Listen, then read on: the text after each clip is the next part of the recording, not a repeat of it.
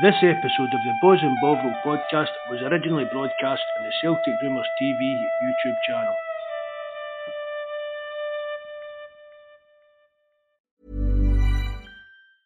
There's never been a faster or easier way to start your weight loss journey than with PlushCare.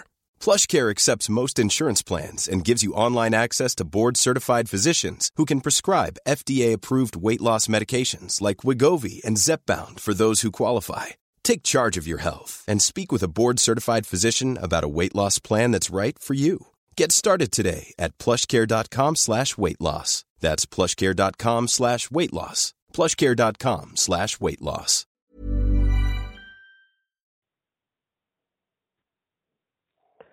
On April the 3rd, Sunday, Glasgow turned green and white as Celtic moved six points clear at the top of the table.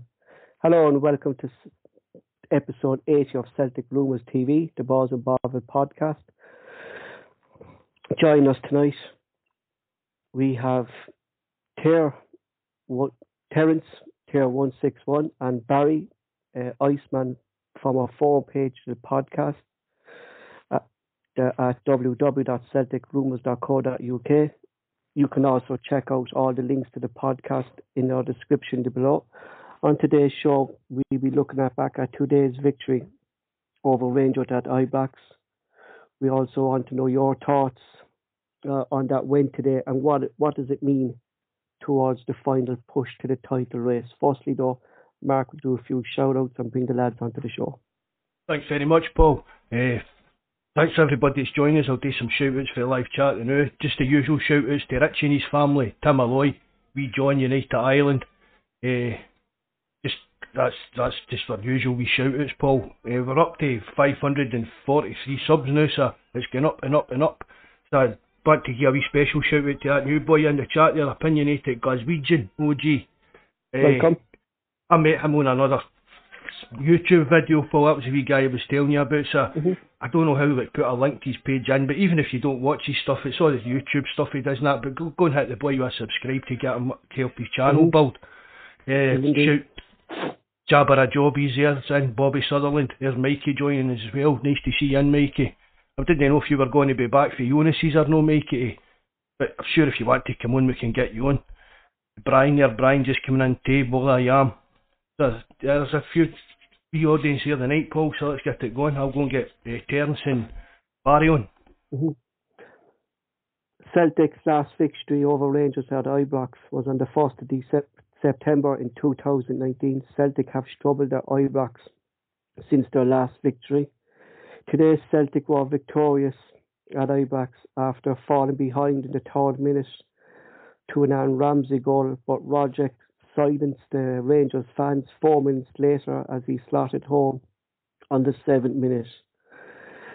The, on the 40 Carter Vickers extended Celtic leads before half time. A great victory for Celtic today. Uh, you could see that it, meant a lot to the, to the fans today, Mark, and to the players, Mark. Uh, that victory today at Ibrox. A massive result, Paul. It really was. I, I was, qu- I tell you, I was quite confident about it, Paul. I've really not been that impressed with Rangers, and you just seem to be. Even when we were playing poorly, I, poorly we were grinding these results out, Paul. But uh, wonderful, absolutely wonderful today. It really was. Mhm. Terence, Terence and Barry there. Evening, lads. Evening, Terence. Thanks for coming right. on. Evening, Barry. Thanks for coming on, bud. Just before we, we talk, lads, I just read out a few of the stats and, and stuff there. In this game, we saw a different side to Celtic under Ange. In the first half, we saw great attacking, and in the second half, we saw brilliant defending, passion, heart, great leadership shown by uh, Callum McGregor. Uh, we saw great defensive play by Giakoumakis and Maeda leading the line up front. Uh, the, the stats for the game were shots to Rangers 16 to Celtics 11. On target, they had 6 to Celtics 5. Possession 61 to Celtics 39. It was actually our lowest under Ange. Uh, pass accuracy was 80% to Celtics 72. Fouls 7 to 13. And yellow cards for. Now, I just want to come to you first on this. I know people kind of don't go on the stats, but one thing I found interesting by the stats today was it's a long, long time that Celtic were bullied by Rangers. And if you look at the fouls today, they had seven to Celtic's 13, and we had four bookings.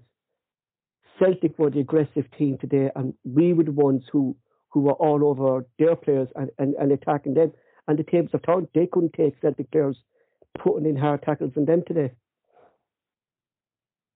Yeah, uh, I mean, Mark touched on it. It wasn't the greatest performance today, but you know what? That, that goes out the window. When it comes to this stage of the season, the performance goes out the window. We had to go mm-hmm. there and get the result and get the three points, and that's what we've done today. And I thought they were terrific. You know, like I said, it wasn't typical Ange ball. It wasn't free flowing. It wasn't sometimes not pretty, but to a man, everybody stood up and were counted. And, and we knew we had to go there and get the victory, and that would put us in a fantastic position. And that's what happened today. With regards to the stats, Paul, yeah, I mean, okay that they had more shots, had more possession, but apart from the one that Sakala, uh, Joe Hart's made a great save from Sakala. All the rest of kind of powder puff efforts, mm-hmm. you know, we didn't really trouble us. I thought the defence were magnificent in the second half. Carter Vickers, especially delighted for Starfelt. You know, the guy comes in for a bit of criticism, not just from uh, you know our own fans, but from uh, other supporters and other uh, areas of the media. And I thought he was terrific. He, he always stands up, the guy. He'll never hide away. And whilst he's maybe not always most pleasing on the eye, he does his job effectively. But I thought that was terrific. absolutely fantastic. Huge result. Absolutely huge result today. Um, like Mark says, I, w- I was quite confident going into the game, I, I must be honest. But after the first few minutes, I thought it could have been a long afternoon. But we grew into the game uh, as it went on. And just a massive, massive three points. Delighted, absolutely delighted. It's a big, it's something that something as well, Barry. When you think it, uh, Juranovic was probably the worst offender for us today. I thought that was Bibby's poorest game for us. He's just he made that mistake for their goal. and He never really seemed to get the cover for that. No, he didn't. Yeah. He was always a bit edgy. I thought after that, but Taylor, I thought Taylor again was brilliant again the day for Greg Taylor. I, I mean, Taylor ran his blood to water, and that's what you get from him. He'll, he'll never stop. He keeps on going. Um, you know, and, and I was especially delighted for him. But I think you're right, Juranovic. It wasn't his best game today. He was he looked a bit ropey. Actually, considering the, the last game at Parkhead where he, you know, he absolutely had Kent in his pocket. Um, I think it was a bit strange. But like I say, today was all about getting that three points, and that's and that's what we did. Uh, you know, and it was a ma- and everybody knew it was massive. Everybody knew, you know, especially from a, a Rangers perspective, that the game was huge for them. They had to win it. Well, you know what? You know, Celtic didn't have to win it today, but they showed that they wanted to win it, and they've gone out and they've put in a performance. Now, like I say, it wasn't a great performance, but they did more than enough to win the game. And like I say, I think they I think they thoroughly deserved it. I don't think Rangers, particularly for all the possession, deserved anything from the game today. But absolutely delighted, guys. Really am. Terence, just going on what Barry was saying today, like that. Give me two. Give me two minutes to know, Paul. Right, when you go. Just just going on to what Barry was saying there, Terence, that the performance didn't matter today. It was all about the, the result. But I was watching the game and, and the way it panned out. Do you think Ange actually knew that Rangers would be on the front foot today and he needed his Celtic players to, to kind of roughen them up a bit or get, get in their faces like they have done to us? Um, I'd say it was expected, Paul, that Rangers mm-hmm. were going to be a bit more dominant because they're at home. Uh, the majority of the crowd was theirs they were obviously always looking. You would always have expected them to start quickly because they were the ones who needed to go for the win. But like, like, like Barry has said there, like apart from Joe Hart's save in the in the second half, I mean, mm-hmm. you know, that was that was the really only good chance. I mean, Abada should have made it three one. Abada had a great chance. McGregor made a great save. I, I think Celtic they they kind of were happy enough to sit back a bit and kind of counter attack after obviously they went, especially when they went two one up, and they seemed to allow Rangers have the ball a little bit more in front of them. But they, they, they didn't they didn't really they didn't really do do a huge amount with it. You know what I mean? And it's mm-hmm. like what Barry was saying there as well. I was I would have agreed with him. I would have thought Juranovic and what Mark said. Juranovic had a quiet game. I thought Taylor was magnificent. I mm-hmm. really did until he went off. and, and the one the one good thing that that definitely shows clear today was like the last, t- the first time I was on this podcast was the first game. The last time Celtic were beaten at, at Ibrox when they were beaten one day. That was the first. But to see the difference in the squad, that they were able to take off and Ange used all all players he needed to use. Use mm-hmm. like we'd have been in trouble if you had a Matt O'Riley who came on and then got injured and had to come off. But yet Turnbull's able to come on and Ralston's able to come on. So they were able to bring on so much quality, and it and it and it helped. And in fairness, look, they they they took they took as much of the pressure that Rangers tried to to, to put at them. But they, they Celtic got what they deserved. I mean, Vickers again and Starfelt, the two of them had a magnificent game. You know, and It was just it was it was I was I was down as I said in the, with the Celtic supporters down in the pub downtown, and it was hopping. It was absolutely hopping. There was about eighty people inside, and then they went mental when it went two one up, and obviously especially at full time. But yeah, I it's look it's it's Celtic have one hand on the trophy. It's well and truly in their uh, in the in their own hands now, and just if they could just push on and just get it done as quickly as possible, it'd be brilliant. But they were they deserve everything they got today, and the whole lot, and and it, it showed the two different clubs today. The the way Celtic players behaved and their fans mm-hmm. behaved and the way the other crowd behaved. If there's if if they're allowed to have fans in any more games for the rest of the season, there's something seriously wrong with the Scottish FA. Something mm. seriously wrong. Yeah, I come to that because I, I, that, I, I come to that. Terence. Um, but Celtic were magnificent. They were magnificent in fairness to them. But I've just going to what the lads were saying there, uh, about the, uh, the defending. Uh, any ball that was put into that box today, Vickers and Starfelt just dealt with every single ball that came to him. Like I, I've never saw a Celtic team. Was, like, it was, at, the, at, the, start, Mark, I should say that at the start on the Ange mark, the Celtic defence was ropey. He knew he had to make changes. He, he brought in Joe Hart, he brought in Ivanovic, he brought in Vickers, he brought in Starfelt. I mean, it's a long time back that we saw a Celtic defence control the game back when we were on our backs. Apart, apart Paul, really see apart from uh, their goal, they had a couple of other half chances, but most mm. of their pressure came through us messing about at the back, trying to mm. pass it about at the back. And there's one thing, Mark, I noticed about that is, and I had it down there, is why I, I'm, I'm actually more and more I'm loving Cal McGregor as captain because when they missed the wrong twice at the back, he came back and he showed at the three lads, Vickers, Hart, and and Starfelt, like what what the like it was like what are you doing? Like get your shit together here or something, you know. McGregor, I've, I've always yeah. been a big fan of McGregor and really bammed up uh, Michael on the chat. Me and Michael spoke about him a lot, and for me, McGregor could play at any kind of level, really, Paul. I honestly mm-hmm. think he could. I think he's a brilliant footballer. And I don't know whether it's the way Ange set the team up or whether it's because Scott Brown isn't there or, or that now. But for me, McGregor's played some of the best football he's played for Celtic, and that's yeah, that's. I mean, that is a big shout because he has been a great player for us over the years. Just he shoot, he used to score a lot more goals and his shooting a bit leaves a lot to be desired when he tries it now, right enough. Mm-hmm. But there comes the stage just what we are talking about there about, about the three lads that one of them just has to take a decision, just boot that ball away. You know, instead of that silly pass along, like we could have got caught out twice there today. Like just just even hard, like just clear the ball, get rid of it. You know. Yeah, I, I mean, from our perspective, Paul, that's exactly what we want to see.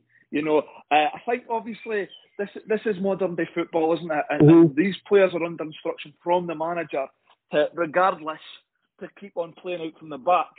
For me, I don't know, maybe I'm a bit old fashioned. You know, this time of the season when you know we're at the business end and these points are vital. I, I would like to see it go a bit longer. I think they do it. I think Rangers, you know, when, when it, the pressure's on, they don't really mess about. They tend to go more direct. And I, I felt more comfortable when Hart was deciding to do that, or even in the second half, you know, when Carter Vickers was going to be a bit more direct, Juranovic was going to be a bit more direct. It's a, it's a bit frustrating when, you know, especially in the first half when the game's at one all and, and mm-hmm. you know, Hart's a bit hesitant and Starfelt's a bit hesitant, or even Carter Vickers, there wasn't much on for him to try and play into. And sometimes when they were playing in, they were playing into Rogic, who had two men around him, and the ball was just coming back. So from my own point of view, Paul, uh, yeah, uh, there's, there's a time and a place, and I, I understand Andrew's trying to introduce this, you know, modern day football whereby we build from the back, we don't just kick long for the sake of kicking long. However, uh, for me, there's a time and a place, and today there was at times that I think we should have went a bit more direct, or certainly Hart and, and, and Starfelt, and that should have just looked to go a bit longer, even getting behind them with the pace of Maeda and Jota. But um, you know, it didn't cost us today, but one day it might. So I'm all for, you know, when the pressure's mm-hmm. on, maybe just taking a wee bit of pressure off us by going a bit more direct. So I would agree with you there. Mm-hmm.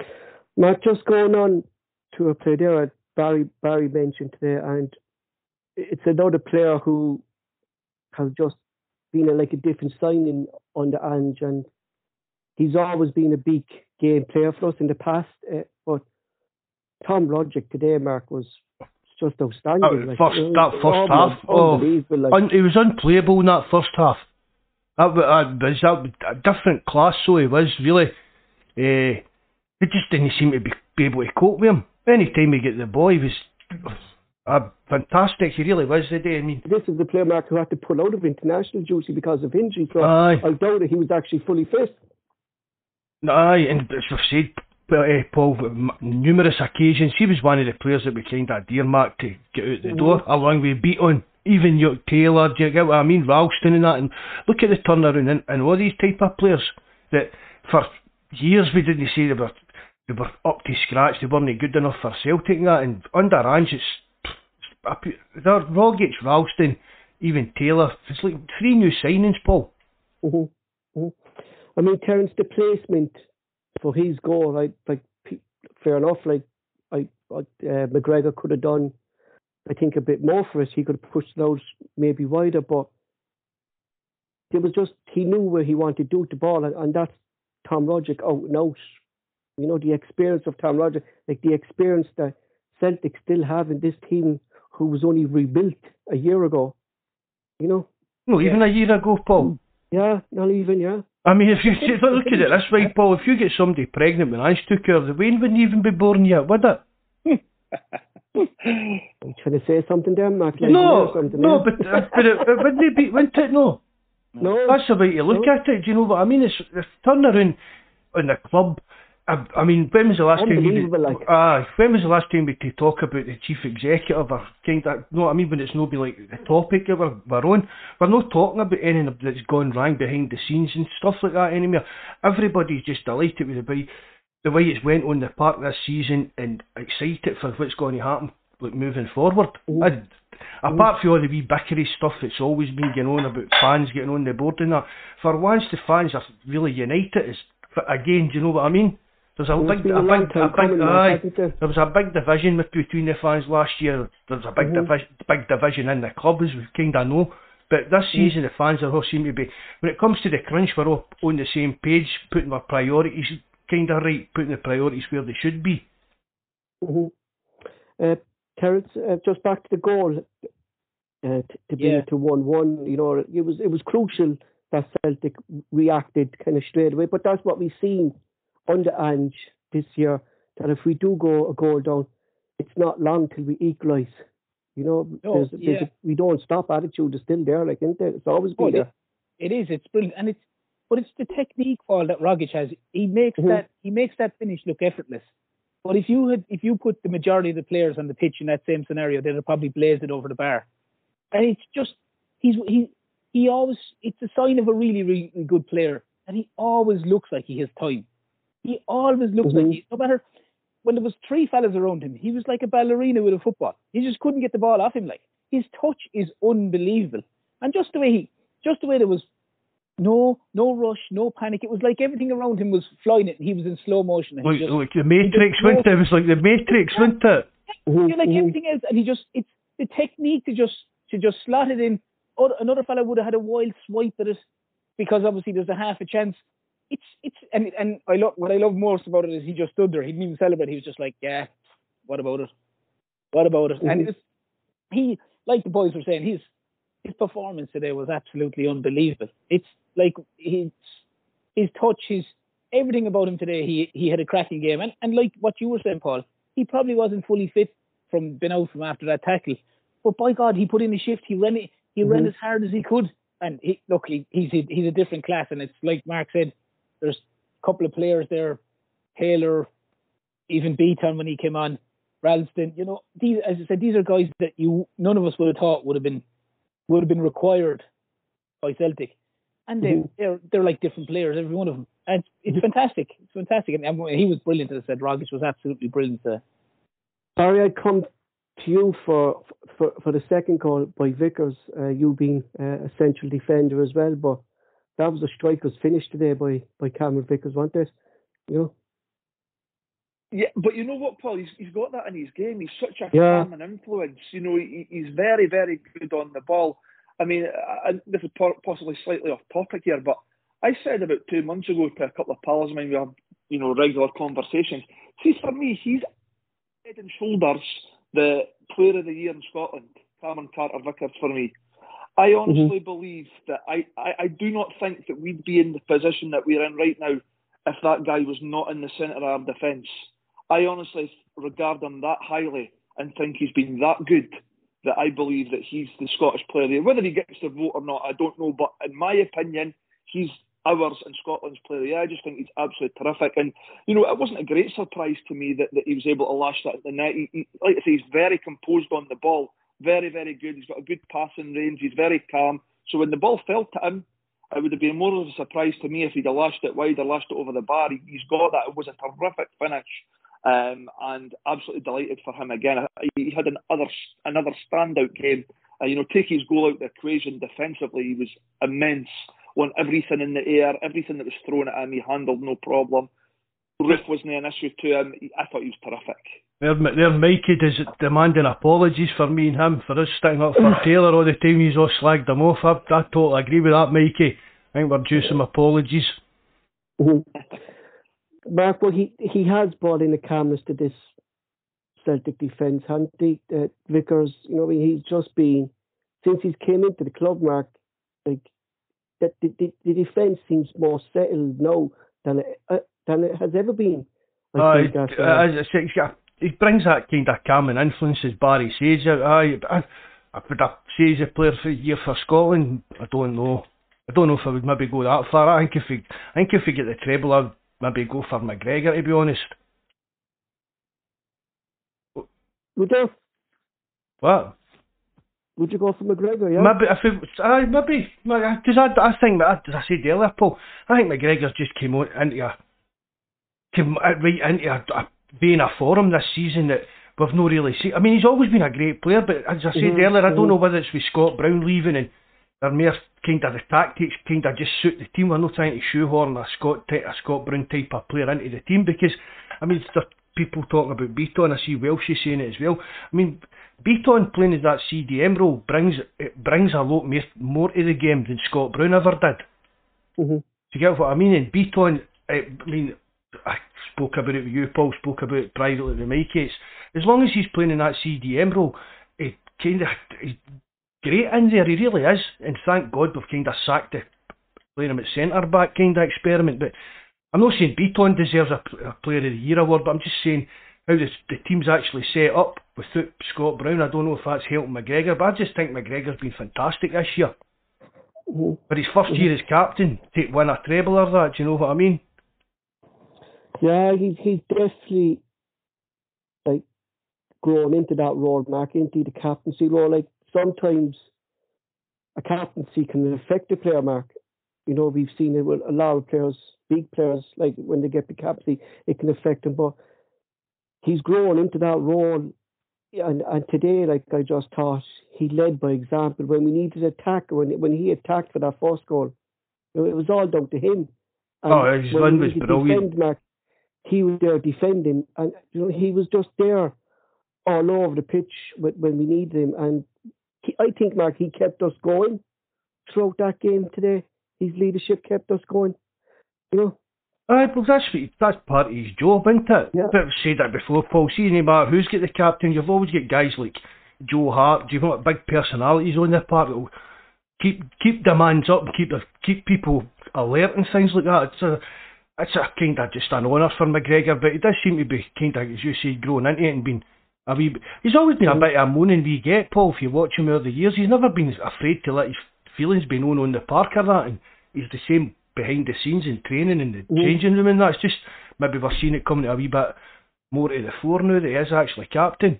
Exactly, Mark, because like Scott Brown was the main man for the last couple of years. You know what I mean? Everything was going through Scott Brown. I think vocally in matches like no, but no, Callum McGregor is captain now, and he's the main man. And we're seeing a side of of him that we haven't seen. But we said la- I- we spoke about that last year, Paul. Even probably Mhm. with Barry and Terence and Mikey and guys like that. It- Living in the shadow. Aye, it was it was that kind of thing. Uh, Scott Brown shouldn't have been dictating the pace we were playing the game at and things Mhm. like that. It, was, it should have been McGregor. It was even doing that last year, and that's now that he's doing it, it's a lot more sharper, a lot more quicker than that. Mhm. Terence on the opposite side of defending, uh, there's always players that Rangers fans hate and Rangers players hate. Uh, but Giakoumakis and, Maeda didn't stop. I know they didn't score today, but they didn't stop at that front line today trying to break down the Rangers play. And and they wound up that Rangers defence today, I think. Yeah, I think definitely Giakoumakis definitely wound them up because he was he was getting in about them and he was getting in their face. Maeda is obviously a lot more um, a lot more of a quiet individual in the sense of you know what I mean. Gia- Giakoumakis wouldn't wouldn't be shy of getting in, in an altercation like he did with Jack and and that kind of stuff. Whereas Maeda would be more like hard working and just constantly chasing and chasing and harrying. But I, I'd say Giakoumakis is a pain in the arse to play against.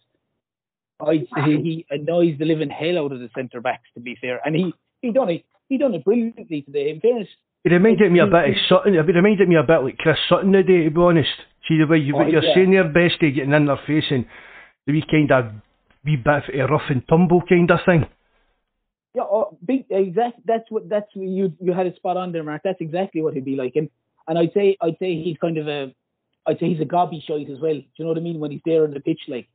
But he he he he, did it brilliantly. Like he never stopped running, even when he was struggling near the end. He just kept he kept trying to chase down the balls. And Maeda is the same. Maeda just never stops running. The, the two of them, they gave them no time. And they gave them really no time. And it it as I said, the best part when they were defending from the front, and it, it it helped so much the rest of the team. You know what I mean? The two boys were, were excellent as well today.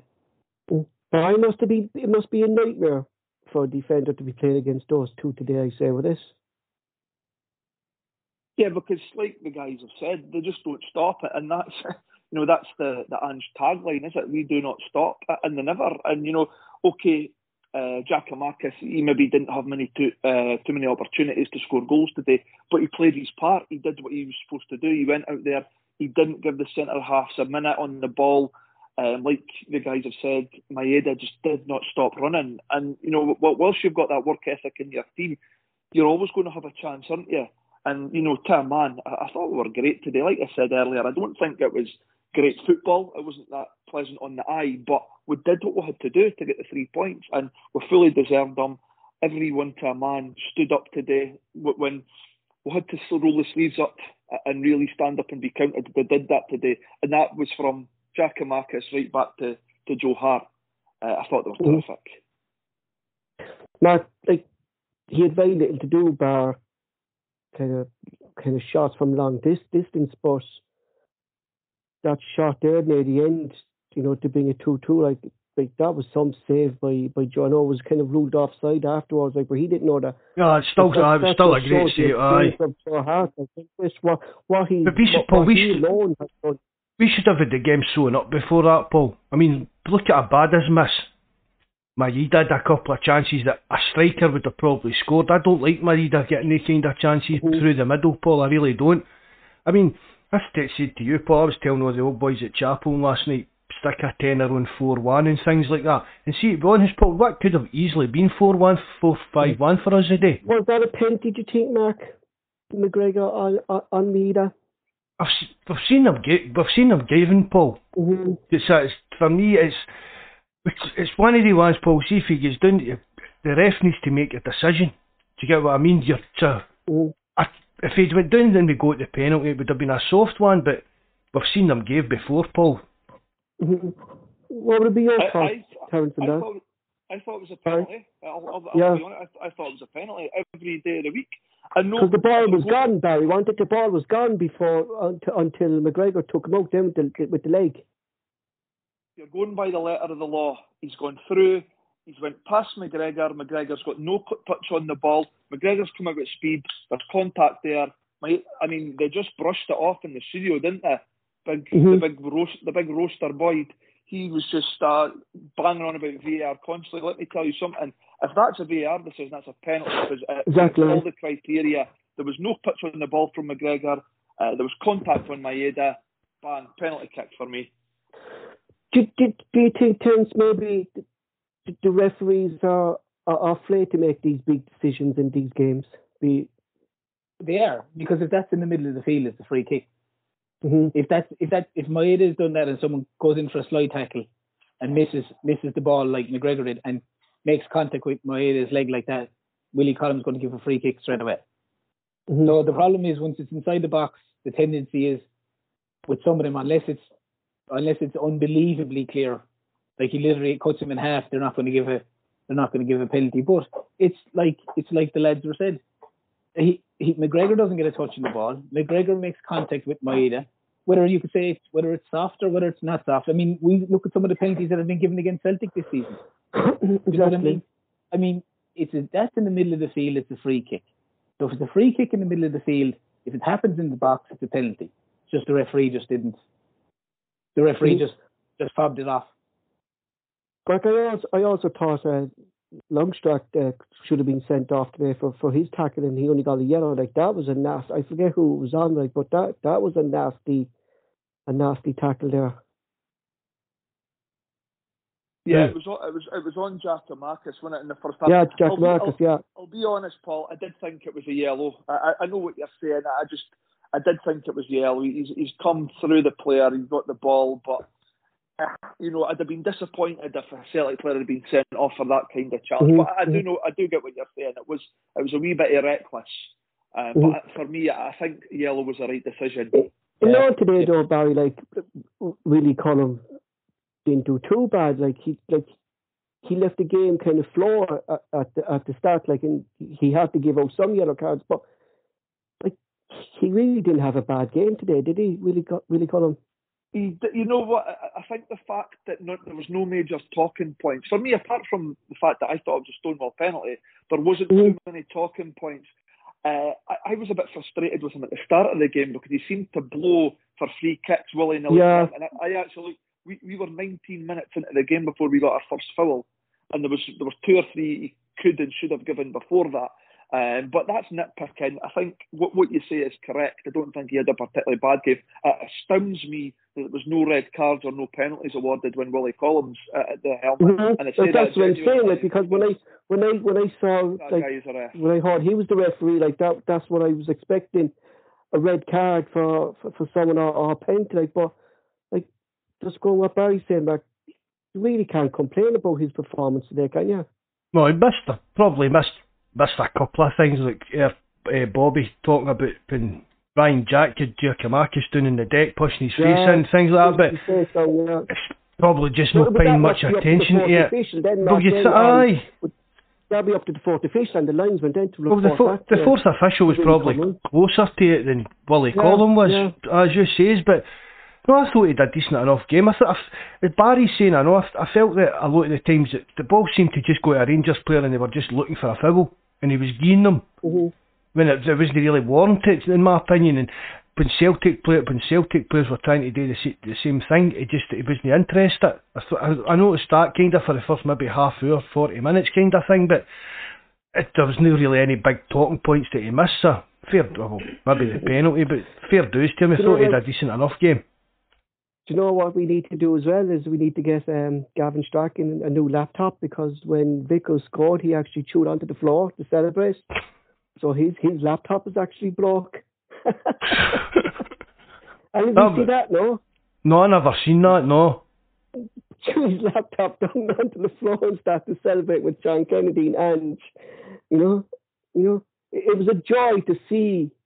Like you look back to last season, Mark, when the disconnect between the three of John Kennedy, Gavin Strachan and Neil Lennon, to see them all hug each other today, jumping for joy when we scored. Like I always see Ange when we score as the calm manager. You know, he might put the fist up today, or but today, Mark, you could see uh, the celebrations coming. He knew what that Celtic uh, meant to Celtic today. Uh, uh, definitely. He knew what the game meant, Paul. He knew that a win basically puts us in the driving seat for the league title. It really does.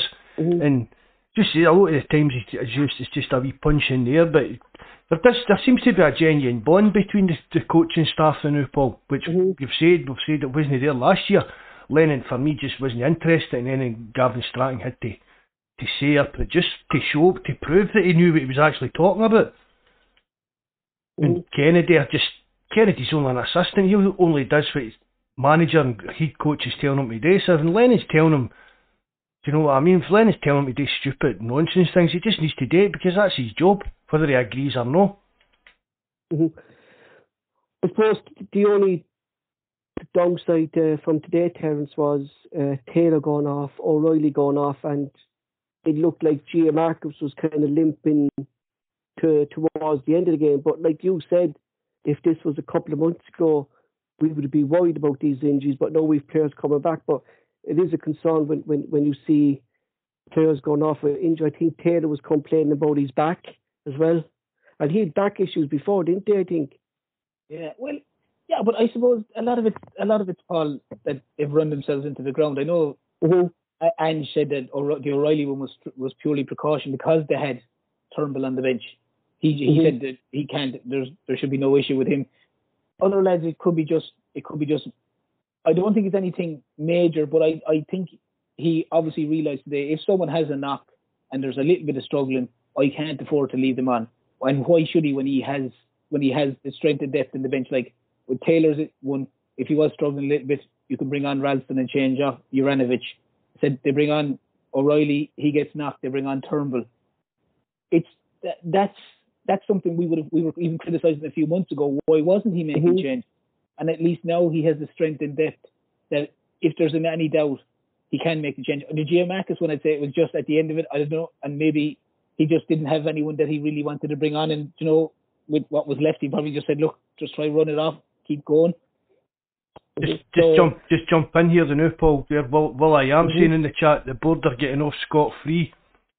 Now, but it's, the same people there. Well, you don't believe me, Paul. I'll tell you, Michael, I don't let the board off scot free for a minute, didn't I know, Paul?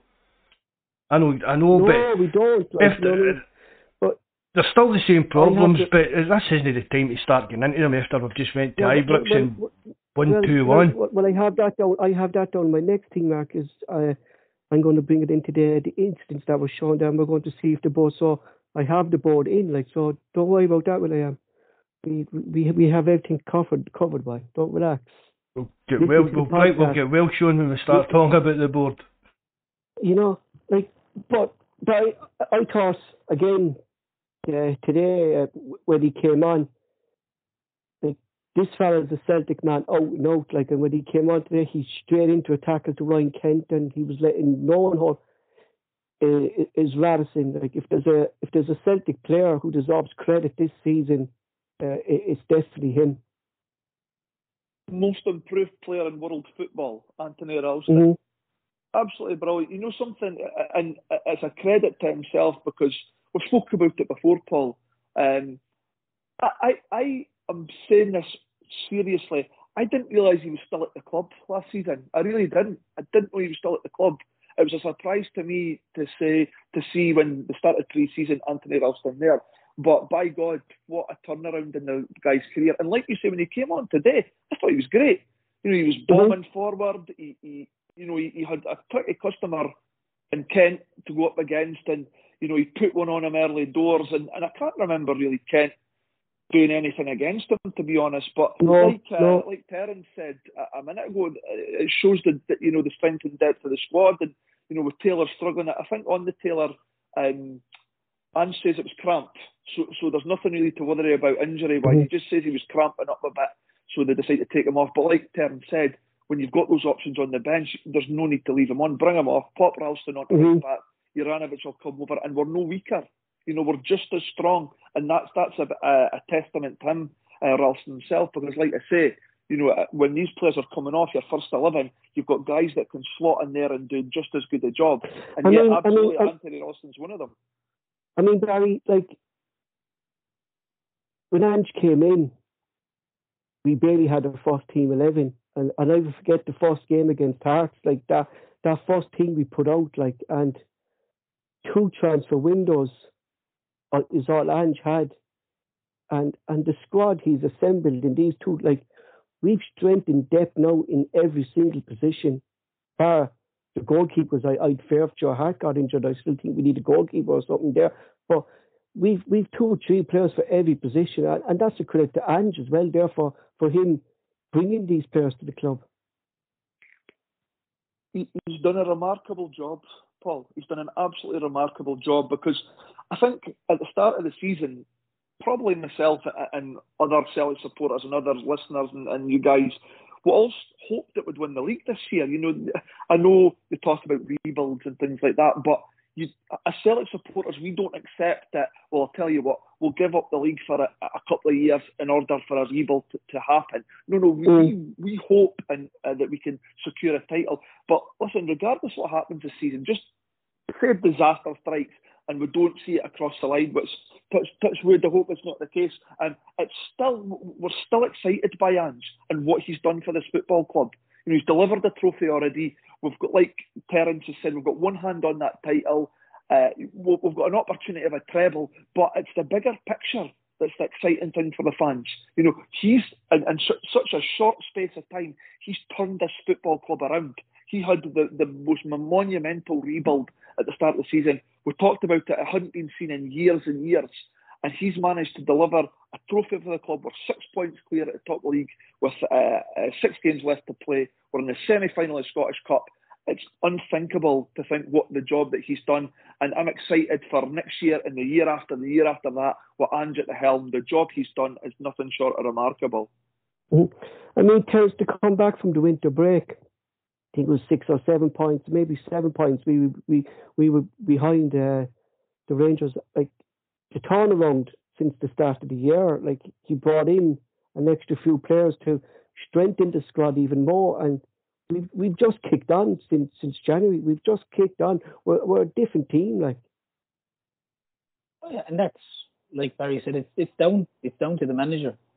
The manager's belief in his own abilities and his belief that he's getting in the players, and every player he gets in, is pretty much a guy that can go straight in the team. He knows what he wants. Mm-hmm. He goes. He gets it. Like if if if this was Eddie Howe, or it was one of these so-called big name managers had done this in any club, they'd be raving about it everywhere, raving about it.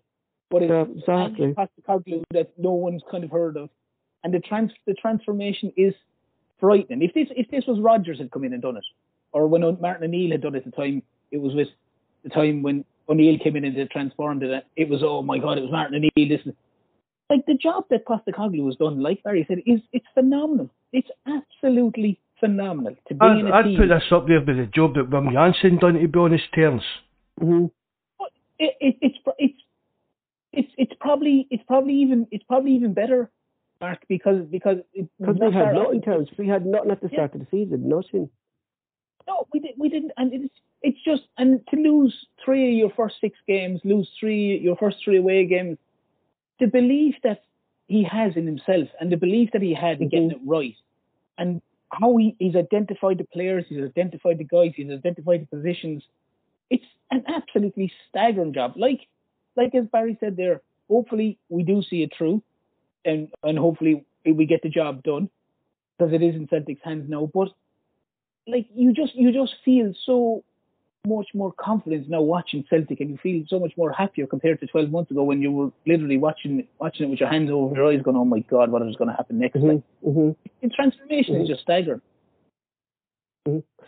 Mark, just something there that that Terence said, like the, the, the players he brought in, and these are players that are going straight into the the, the first team eleven and then straight into the first team squad.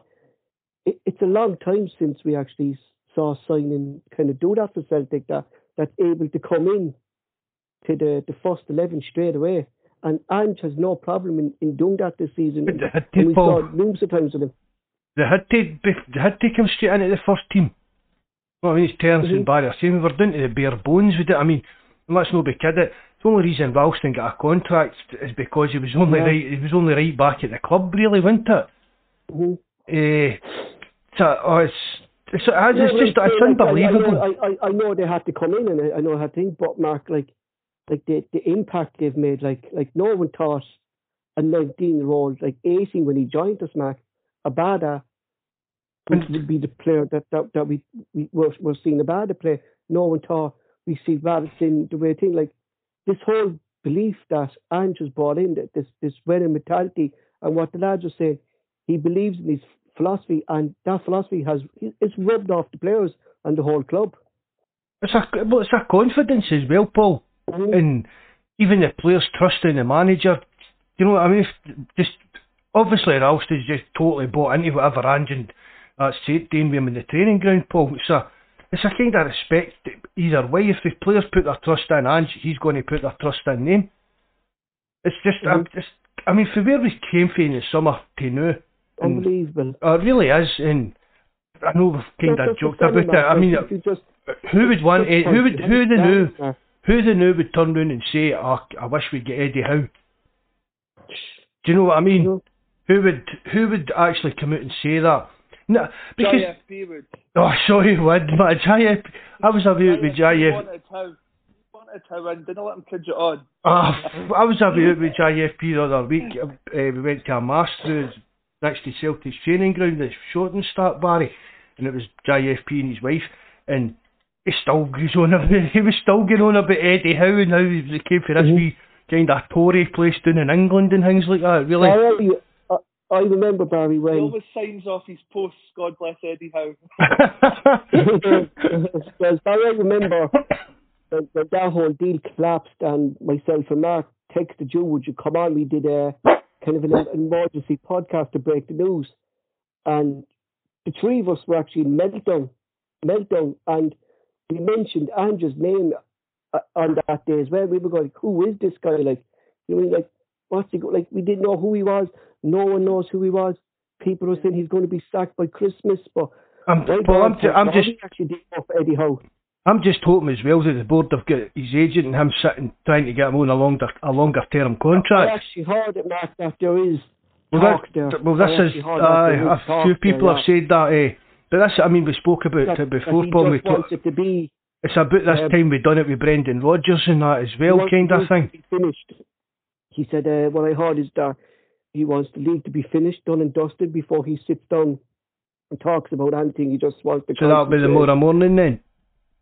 Yeah, yeah, exactly. Yeah, now. Yeah, exactly. Because I'll tell you, Paul, there's there's no way in the world that there isn't Ange hasn't caught the attention of other teams, ri- richer teams, maybe no bigger teams, but richer teams and things like that. But the, the Celtic board, this is up to them to get them nailed down. But I don't think, I think, I don't. I think if somebody, I mean, it's not going to hurt him. I think if a, a big, massive, massive club came in, it would maybe maybe turn his seed. But I don't think Ange is looking for an exit. I think no, Mark, with with Ange, he's They've gave him everything he's bought wanted as well. Family. Yeah, exactly. He's bought into the club, Mark, and he he knows now what the club's about. He knows what the fans are about, and and that connection that hasn't been there for a long time between the fans, the manager, the players. It's all just come together at the right time for for, for the club, hasn't it? You know. That's just But worked, that's something Mark, worked that's out something perfectly, said- isn't it? But that's something, Mark, we said a few weeks ago on here. We we did we were talking, and people were saying, "Oh, I wonder will people be looking at O'Riley and will people be looking at Kyogo and will people be looking at?" Mm-hmm. Yeah, but all these, oh, we said all these players were tied down to long contracts. The the worry was Ange going because Yeah. he got these players in, and he was only on the one year rolling contract. He, so he was the guy. I remember I was saying anyway. He was the guy you'd like to see them go. Okay, here's here's the four or five year deal, just to kind of ward off teams because, like you said, there's there, there- he's definitely going to be brought to the attention of of certain teams of of a certain level, and the fact that it's only a 12 month rolling contract, would it make them a little bit more entice them a bit more to go after him because it's not as much to cost, it won't cost them as much as if he was on maybe a four or five year deal, you know? Exactly. that that's this like cause as as you said, he seems to be the the coach, the manager, the sport, the the director of football, the head coach, the. But the, the club he, could crumble, Terence, if he did, if he decided to leave in the morning, like you know, because as yeah, you said he, there, like he, he's run the whole club. He's nearly down to the, he's nearly been the psychologist at this stage. He seems to do have done everything. you know what I mean? And you, he's the one guy you'd be saying, okay, you you really don't want you, this guy. We have to make sure this guy stays because he he he's identified these guys. He's brought in all like what is what's the likelihood of the Japanese of all the Japanese lads if if if he was to leave at the end of the season? God forbid. so, I mean, uh, just, you know, just going on the the Japanese lads there, and I, and I, I was talking to Mark about it there um, during the week is the the, the Maeda deal, and I found it very interesting is that in his contract it's not uh, an option to buy in, in the loan deal. It's um, it's actually an obligation to buy. So Celtic have to buy him at the end of the season, and it's it, it's practically a done deal that Maeda's contract things are signed up and everything, and his fees all have all been agreed. So I think when, at the end of the season, I think what it is now is that he'll automatically come uh, a Celtic player, if I'm right, Mark. That, that seems to be Paul. I and Jimmy said I can remember people talking about that on Twitter and things like that when it when he mm-hmm. first came in. I, I, I don't know why that's the kind of deal, but I don't. Maybe something to do with balancing the books for FIFA fair play regs and stuff. I don't know. Do you know mm-hmm. what I mm-hmm. mean? Mm-hmm. It's, it's, a, it's, a, it's a bit of a strange one why they done that right enough. But, but I never heard it. I've never heard of. Uh, I I don't know Barry. Have you ever heard this like an, an obligation to buy in, in in a loan deal? it's quite common in Europe, especially in places like Italy and Spain and these big deals. I, I don't know that the reason behind it, like Mark says, it could there's a number of factors that come into play, but they often do that on the continent whereby they bring a player in on loan and it's not an option to buy, it's an obligation to buy. So it safeguards the sort of the, the, the selling club, if you like. Uh, for mm-hmm. me, it's just some sort of technicality or formality uh, that the Maeda deal wasn't a you know, a, three and a half, four and a half year deal. Um, but yeah, it, it, does happen a lot on the continent. These deals whereby it's a, a six month loan with an obligation to buy the end it. Sometimes insert clauses with an obligation to buy after a certain amount of appearances, or I think it can also protect the club uh, in the sense that if something was to go wrong, if there was to be a nasty injury, that there is a clause in there whereby the the obligation factor's taken out and he, can go back to the club. But I always thought with regard, I mean, Andrew's in the press this morning saying that he actually tried to get Maeda um, at the start of the season. He tried to bring him in at the start of the season, but I think uh, Yokohama were a bit reluctant to let him go. But yeah, I mean, uh, with regards to that, I think, like I said, it does ha- we don't see it often in Scotland, don't actually see it often in the UK, but it's something that happens a lot on the continent. Sorry, Barry, can I ask you just a question on that? Sorry, Paul. Just yep. on that on that one, Barry the, the, the reports were that they were worried that Maeda wouldn't be able to settle in Scotland because apparently he didn't settle the last time he was abroad in Europe. You're in, in Portugal, I think, wasn't it? Yeah, he was, in Portugal. Yeah. yeah.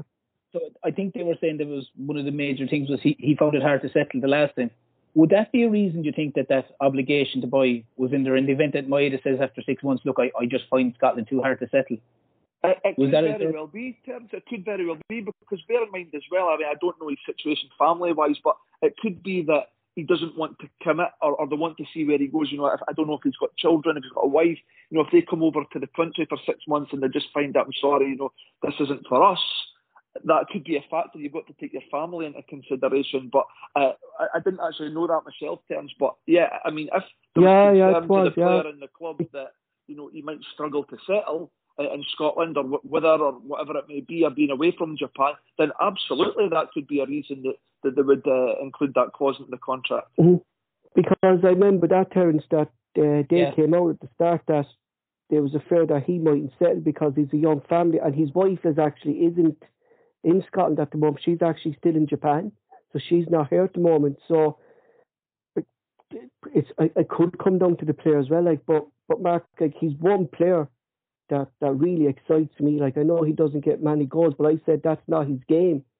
his game is he doesn't stop, like, and he runs, and when he runs, Mark, it's unbelievable pace that he's got. Oh, I think he's not even fully fit, Mark. Uh, no, and he's, he's still just settling in as well, Paul. I mean, and I, I uh, he struggles. with See that kind of striker's instinct thing that mm-hmm. Giakoumakis has got.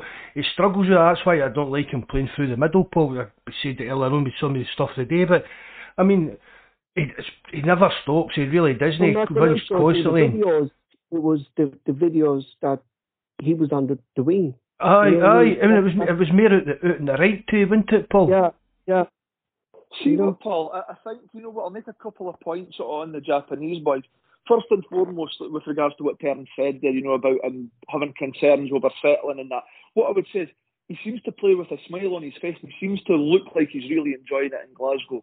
You know, you seen it. Mhm. You at the end of the game today. He's, he's actually given a wee bit to. Rangers fans. He was giving a bit to them, which was great to see. But also, I think we need to remember about both him and uh, Hatate, they've just played a full season in Japan. Exactly. And now that they're asked them to do another six months. So I know Hatate's gone slightly off the boil, but these guys have, have put in, you know, almost o- over a year, you know, coming Mhm. up for 18 months of, of a season without a break. And that's including you've got your international football in there as well. So, you know, with regards to, to, to their performance and where they're at and settling into a country, I think we need to take that in consideration as well. They've actually played a full season in the Japanese J League. And we've saw that ourselves, uh, Barry, with um, how, how players could tire and, and affect our game. Like, Cal McGregor, uh, a couple of seasons back there, pl- played a full season, and then he played the Euros with Scotland. Like, he, and you, you could see tiredness creeping into Cal McGregor's game throughout that season as well. I think he played. Um, what did he play? He did. He played 80 games or something like that. I think. Yeah, he- it was one of the it was one of the longest streaks in European football. Yeah, I think it was. yeah. But you, you know what? Without getting ahead of ourselves here, uh, you know, if hopefully we do see the title through, one of the massive things will be the, the, players will get, apart from the Scottish guys, because they've got a full calendar in June, but these players will get a whole summer off. We'll not have to Mhm. worry about the Champions League qualifiers in mid-July Mhm. having Exactly. roughly two to three weeks off. That's going to be a massive thing for, Mhm. for our players to be able to get a good a good six, seven weeks rest in the summer before they go again. That's as well as the, the, the gold pot of gold that is the Champions League money. The fact that we'll be able to give these guys a rest is going to be huge, if you ask me. But let's just talk about that, Mark. Like six points clear, six games to go. We still have to bring them back to Parkhead, but I really, considering how, how well we're playing, uh, Chris Boyd said it today. In, Throw, it, throw on in the goal diff, throw in the goal difference as Yeah. well, Paul. Do you know what I mean? That's Yeah. just like another Yeah. point, really. uh, to hear Chris Boyd say today that the league is over, the way he said the way Celtic are playing, he cannot see us slipping up, and he was probably swallowing vomit inside his mouth saying that. I could see the smile on Stilian Petrov's face when he was saying it today, like it was just a joy. But I can I, I can't see us, Mark. I really can't, you know, unless we we turn up to a game very, very bad. But the way Ange has it set up, I can't see Celtic players doing that. I remember back in January after the the, the Rangers game, we beat them 3 0 and we went up the top table. Tom Rogic said that we've spent nearly a decade on top on top the table.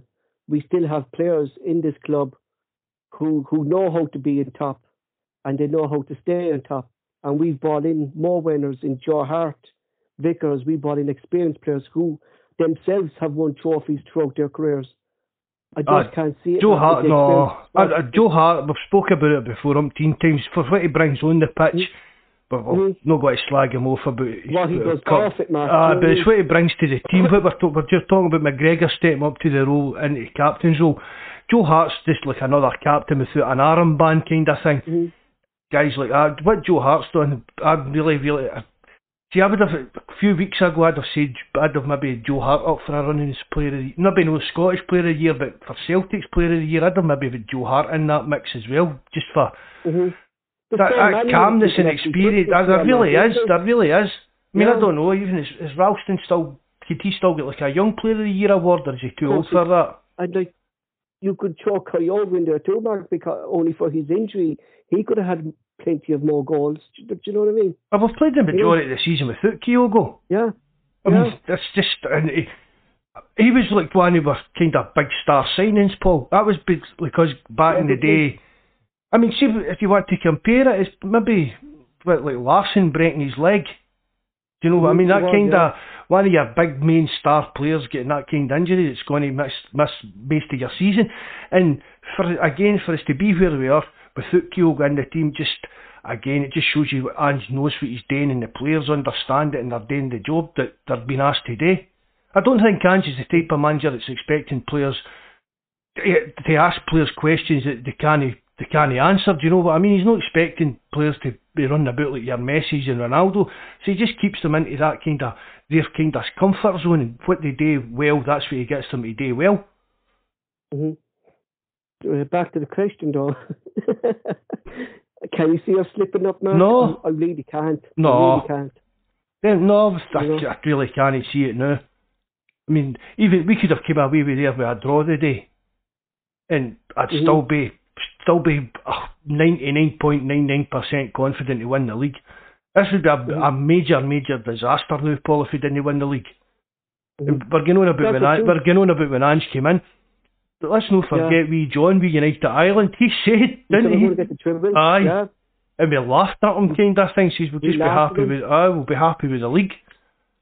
Yeah, I, I, I remember clearly. He came on. He says, "We're going to win the treble," and we were looking, going, one, one cup at a time now, John. Here, like, was, that, was that not just after we get, was that not just after we lost to Hearts as well when he came on and said that? Yeah, the first game.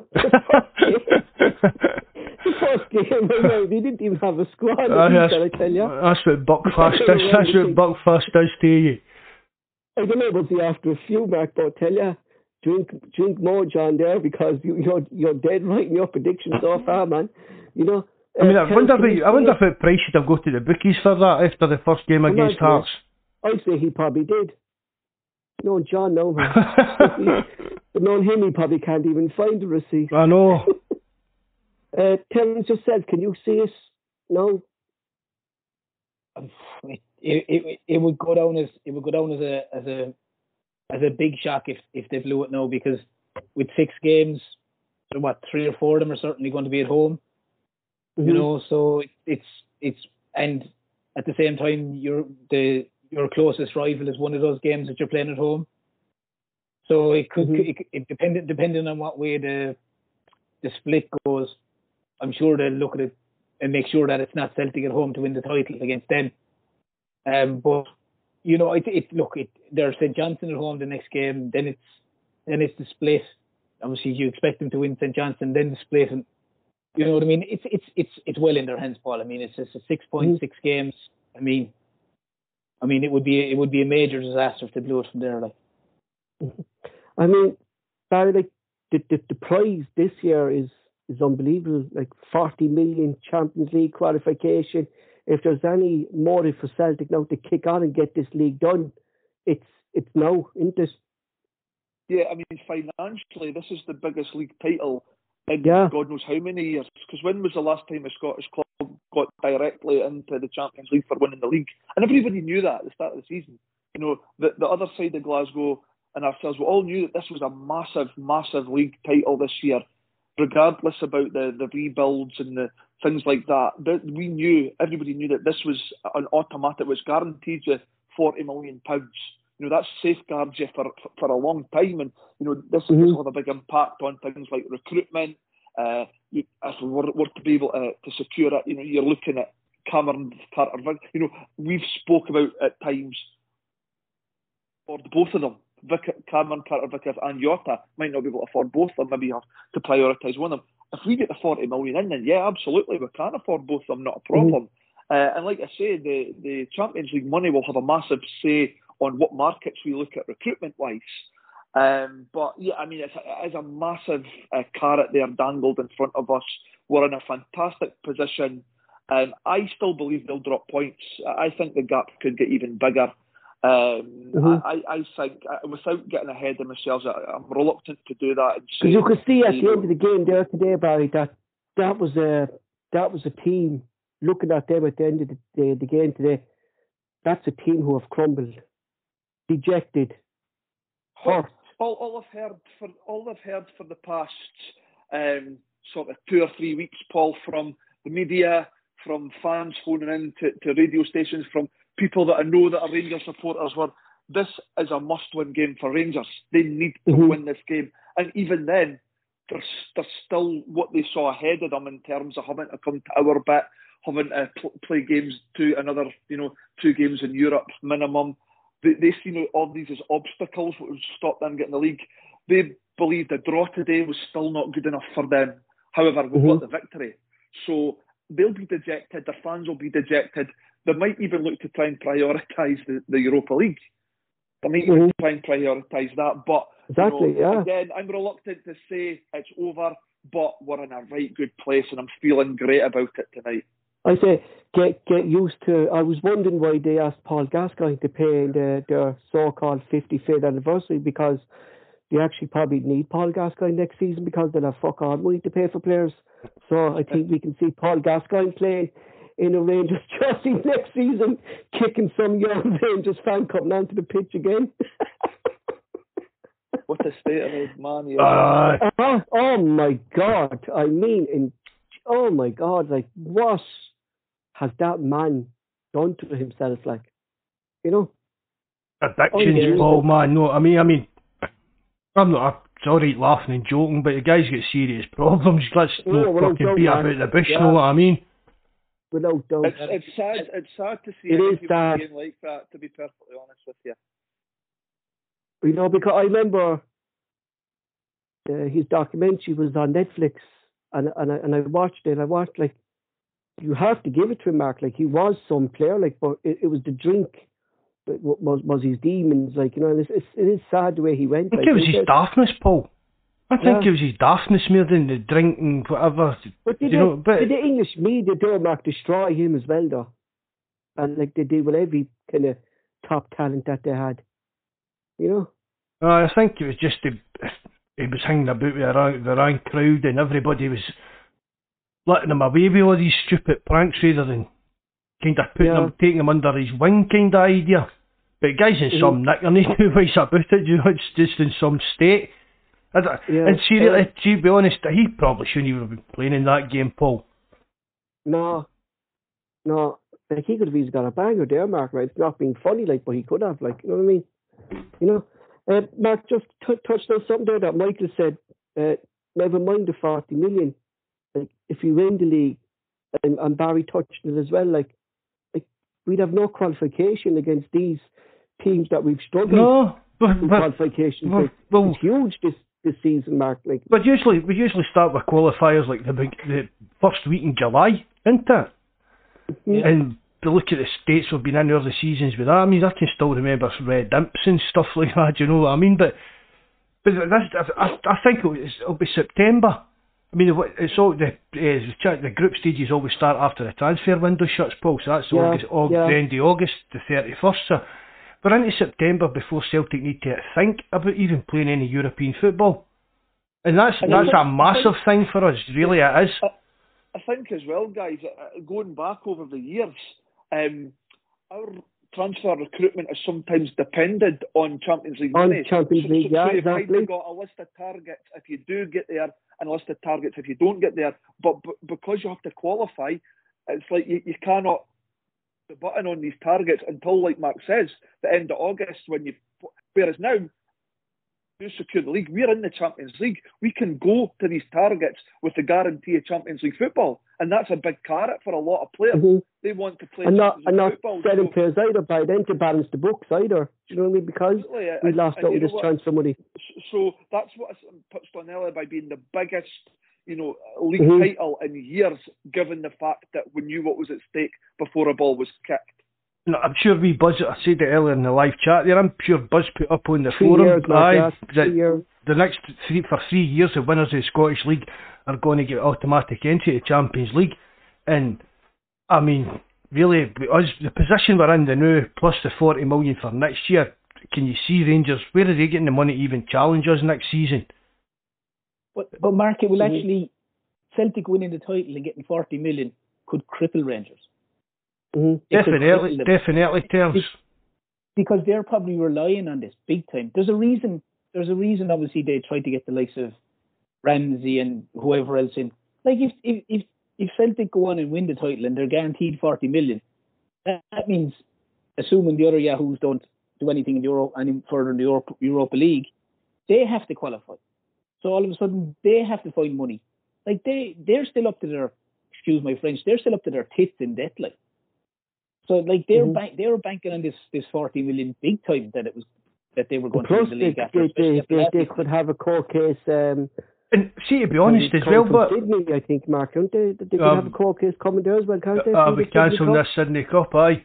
But see, see, mm-hmm. to be mm-hmm. honest, we, I mean, if you were sitting there and you were the Rangers chairman or that Robertson guy or that, who were Celtic were at the beginning of the season, you would have, you would have been quietly confident. I mean, we're talking about the mm-hmm. Joe Banges done and now it's even better than we expected. How, do you think these guys at Rangers are sitting thinking about? But look at what they've done in the space of seven, eight, eight months. exactly, Mark. But the thing is, there, Mark. If the, if the shoe was another fit and Rangers had imploded, it gone for a ten in a ten in a row kind of thing, the way we did last mm-hmm. season. So, as a Celtic fan, you would have, you would have been confident. Oh, look at them, they're bringing this Australian guy. They're Tony Ralston's our only fullback. What we're, what we're praising Celtic for, Rangers would have probably seen that as a plus for them. And bought, uh, bought mm-hmm. into this, oh, this guy's not going to be here by Christmas, this guy's a be Australian. Do you get what I mean? So you can un- you can mm-hmm. understand it, what, what Rangers have done, but it's blew up big time in their face. And yeah, Mark, you could just see as well. I'm delighted about it. There's, there, there was no money there, Mark, for them to strengthen this season. No, I mean the guys the guys have signed don't even get in the team. That's Sands. Where was he the day? That's Sands. And then that he was out um, in, in an Irish pub singing Chucky Allah. Aye. but, well, but there's a lot of their there's a lot of their own fellas have pumped in money themselves personally. So for all you know, for all we know, they could have been given undisclosed personal loans to the club to keep them going, to keep mm-hmm. them going. You hear that oh, this fella's given X, Y, and that fella's apparently given this amount of money these guys might all have given it on the basis that look, we'll win the champ, we'll, we'll qualify, we'll win the league, we'll, and we'll be able to give you back your your three million or your four million or five million. All of a sudden, yeah, that's gone. You might... Yeah, I was just thinking their tense on that, right? Does there come to a certain point then that these fellas that are pumping the money into that are, are actually not seeing no return? That that that would mm. stop down the line. That like we're not getting our fucking money back here. You know what I mean? It has it has to fall because I mean like with the greatest respect to whether it's Celtic or whether it's Rangers or whether it's some of these other teams or the two teams in particular, it's not like in it's not like a Man City where you man control a billion and if if it works mm-hmm. it works if it it doesn't. It, it's not like that in Scotland. So like it's like Mark said, if it was roles reversed and there was certain fellas had pumped in money into into Celtic with the nearly I won't say guarantee, but it, it might have been a semi guarantee that look, there's a good possibility we're going to win the league and we'll give it back to you at the end of the season you know, I mean, all of a sudden they might be turning around going, okay, we have to sell him. We have to sell him. We have to sell him. Like what, like what Celtic would have had to done to balance the books with the, the Kearney or a Bele or something. You know what I mean? So it's great. Mm-hmm. It's great. It's made less and fucking ram it down one. Yeah. Uh, of course, today's victory was again was over overshadowed uh, by by fan violence. We saw broken glass thrown onto Joe Hart's uh, uh, box at, at the start of the second half. Jota had uh, bottles thrown at him when the Celtic fans were celebrating. There was bottles thrown at him. Uh, our physio David Frail uh, had to receive four stitches from a head wound after he came out at half time when there was a glass bottle thrown at him. Barry, like this game is worldwide. Like we're trying to promote Scottish football at, at the highest level, like to get get get more investors into into this Scottish football. But if you're watching that today and you're seeing this tuggery uh, live in air and kids in the stadium and stuff like that, it's they were shocking scenes today, and, and no need for throwing glass bottles or any anything onto the pitch, coins, whatever. But you need to, to attack a backroom staff is, is, is shocking.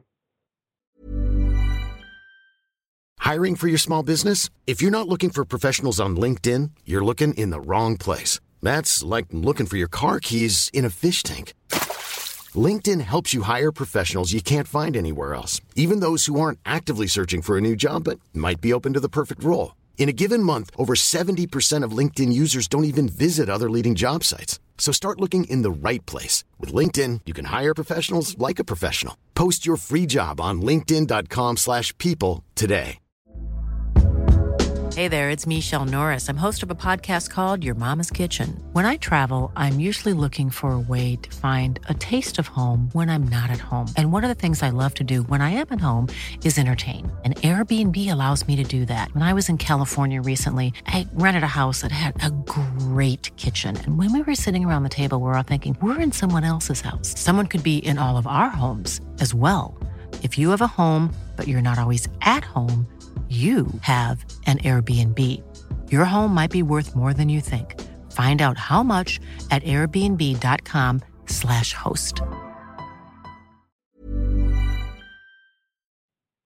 It's utterly disgusting and disgraceful, Paul. It's absolutely outrageous. Um, you know, like you said, to throw anything on a football park, uh, Mm-hmm. but with you know, I'm not down, I'm not over exaggerating here. You're endangering people's lives, throwing bottles, glass bottles onto the pitch. You know, there was there was a guy, the the physio um, struck in the head with a glass bottle. You know, Mhm. that's it's not it's not over exaggerating to say that that could kill somebody. But what's going to happen? This is this is this is where it needs to be clamped down. Somebody has to take a stand here. If it's the Scottish Football Association, whoever it may be, they need to take a stand because this is just utterly unacceptable. Like I say, to throw anything onto a football field is unacceptable. But when it's objects that threaten people's safety and like I say, threaten people's lives, you, have to, could have been you have to come down hard. damage. This, could have been like if if Joe Hart hadn't spot that glass there at the start of the second half, like a, a Rangers player could have slided in on, on top of that glass. Like you know, I mean? it just wasn't endangering Celtic players. Mark, it was endangering the the Rangers Uh, players as well. Like it, it was just totally unprofessional behaviour I. I, obviously, it's, obviously they've not flung on a broken bottle. Do you know what I mean? It's obviously hit a post or a crossbar or something to smash, but uh, a total, total scumbaggery that to do anything like that. As I said on my live chat, Paul, they'd be easy enough to identify them. And yeah, but see- they haven't come out yet, and condoned uh, it, they've, not even, they've not even, no, they've not even come out and apologised. I mean, that's dis- that's disgusting. It really is that they've not done that. Did, uh, did any Mike, see Van Mikey, Mikey's want a rant about this. Mike, uh, Paul, I'm going to bring Mike on for a while. Right, on you go, Barry.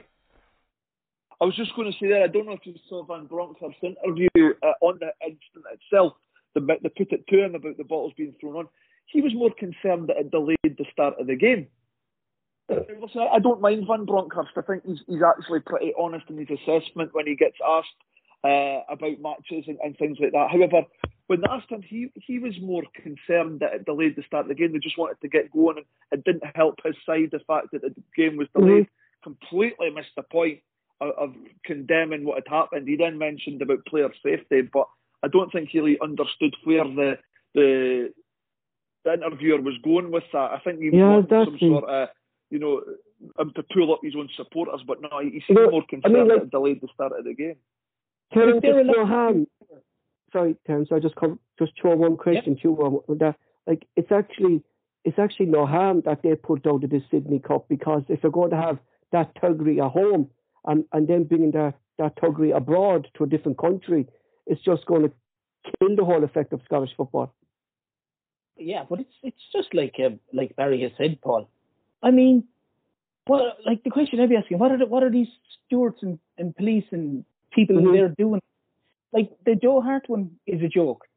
This physio is a disgrace. Now the physios where the, where the physio is, he's in front or pretty close to where the director's boxes are. So some Exactly. supporter around No, the, the snobby seats, the snobby seats in, I mean, the, Yeah. kind of- they've got, I think, I'm sure they're disabled, Probably the they're disabled Douglas sections Park, there as well. That's probably true. It's probably Douglas Park who drew us. But if, but if that, but, but all jokes aside, Paul, if that hits the physio in the eye, he's lo- he could lose an eye. oh yeah, but like And the thing is, and that's- like he was coming out for the second half, and and it, and it was thrown at him in the second. Like that's that's a disgrace. Like you could see you could see coins just missing Jota from one of the corners and bottles and and the whole lot came flying down at him. The thing the, the other and then as when they're celebrating, there's probably 25 See 'em, yeah. Surely to God, so no one can tell me that a steward or a police guy there can't identify with between 25 fellas who's throwing the stuff like. See if that, Does it see if make that'd been a, sense see if when that, it's see if like- that'd been at Parkhead, uh, Celtic Park, and a Yeah, Celtic fan had done that. Mark. The fact one, somebody on a boot game's Clark giving him a dig in the chin and pointing him out to stewards or the police. But Mark, you know what I couldn't understand though today, like that the amount of security guards and police then surrounding the Celtic fans, and, and there was no trouble out of us. No, but that's mm. probably for their own protection as well, Paul. So, protection, I seen that wee Abdul Yeah. guy as well jumping about. I thought he was Oh. meant to be banned for That's Ibrox for life. He was supposed to be banned. He's supposed to get a lifetime ban. Yeah. Are you there, Yeah. Mikey? All right, Mikey, bud. Mark, Paul, Barry, Ter. Good to hear from you, Mike. Welcome, Mikey. It's been a while, buddy. How are you feeling? Feeling a lot better, mate. Uh, working a lot You know, better, happy Sunday, Mikey, ain't it? yeah. It's even better that I've not got work on that tomorrow. Um, On here for a moan, Mikey, yeah? sorry. Mikey, can you turn up your volume a bit? Yeah, I, I can't hear you. Maybe it's just because I've got the, the mic a bit low down. Can you hear us better now? Yeah, yeah. Um, yeah, it was just basically going on about the bottle thing. If um, that happened in most countries, the the manager had quite within his right to pull the players off the park for their own Mhm. safety. And I think it's Did Joe, did Joe Hartlow kind of signify? I Yeah. said that to Yeah, my did, wife. yeah. Ah, he kind of said this happens. I'm just getting off. Yeah. Um, which obviously he's quite within his right, but after it's obviously came out that the the Celtic physio's been hit with a bottle now, surely, and the fact that the that club have never even came out and condemned the mm-hmm. action or says they're an investigation. I mean, they're the quickest club to release a statement ever. So the fact that they're still not what twenty past eight on Sunday, they're still It's not even like that, in my opinion, like I, a lot of people say they want the fans back, this, that, next thing, but I categorically that's given me the authority to say again that in the last home game against them, hundred percent there should be a ban. I wouldn't let him in there, yeah. I wouldn't. Like that's that's it done now. Eh? Like he says, we didn't need them in the stadium or that, eh? and that was proven again today. We just uh, like, like he says, just the sh- They, it's they, they destroy the stadium, I say, if they if if they were let in. They they destroy it. Like you- you've seen, like the tuggery of them today. Like like that. It was just I singing these. sec- I know we we hear them at Celtic Park as well. Like, but all this secretary singing, I think, needs to stop as well. Yeah, but that's what You I mean. know? Even if you go into the other side's forum, which I go on for a laugh sometimes, and never on a comment. Yeah. But there, there, there was people on that today, Mikey, saying that these fellas should be banned. That it's uncalled for. They're giving us a bad name. Yeah, but you know, no like says, they're talking about like says says the the the song sheet was out in full force again. But yeah, uh, like you said, we're not talking like you says about one section that's singing this fish. No, Um, and, and I usually didn't see what like. Why would Celtic Football Club give them seven hundred tickets to cause absolute pandemonium in the stadium where they're singing and they're just let's face it, they're going to just well, we'll, we'll, we'll know what they're going to. Why would Celtic allow that? You know what I mean? Celtic, Celtic Michael need to take out and say it's a health and safety thing. They just need to say, look, from a health and safety point of view, our players were threatened and our play, our physio was injured. From a health and safety point of view, we're not having Rangers fans in the ground. We because we can't. They're not basically they can't be trusted. They But can't have be we trusted. seen in the past Terence But, that I mean, from, but from for- Rangers we've seen- Football Club but- banning We've seen No, Neil Lennon. We've seen Neil Lennon get attacked in a touchline. Nothing really happened. The guy Yeah. got foot, what, not Mark, guilty, we- not proven. I mean, the fat guy that ran on went- went for Scott Brown as well. Nothing ever happened to him about that. And for me, Well, this is going to be the same this year? thing. But have we saw this year them banning Chris Sutton and Neil Lennon from Ibrox, saying ah. that for their safety? But can we say no? Because for our fans' safety, we're not letting ye into Celtic Park because of the scenes in Ibrox in the last match. If there was a hundred percent, if there was an agreement between both clubs to allow seven hundred fans in each, that was totally broke the day after the bottle Oh, without dogs, yeah. It's as simple as And that. even where they had us, even where they had us today, I thought it was a risk in between two sets of Rangers fans. Like that was, it. I, I thought that positioning where they had us today was was, was But that, shocking. that's their, that's the- where the, that's the, their normal away section, Paul. If you're a Mhm. Motherwell fan or a St Mirren fan, that's the corner you get put in. I know, but you not think we're open to an attack there, though, Mark, though, like the way we are? Ah, they've got lines of stewards in that kind of. Oh, so we saw them today. What I know, but geez, you know. I, I mean, I see. For I've said it before. For all this kicked off, right? They locked us out once. We locked them out once, and then we could have. We should have kind of just called it quits and went back to normal. But I don't go to games, Paul, and see speaking to Mikey and guys like JFP and that, they're going to the games and they've said we don't want, I'd prefer them not to be back in the stadium. Mm-hmm, so I've, mm-hmm. I've went that kind of way. I'm backing Mikey and guys like JFP that just don't want them in the stadium at all. There's no Of course, Mark, because it's the Sorry. trouble that, that they're bringing now, Mikey, ain't this?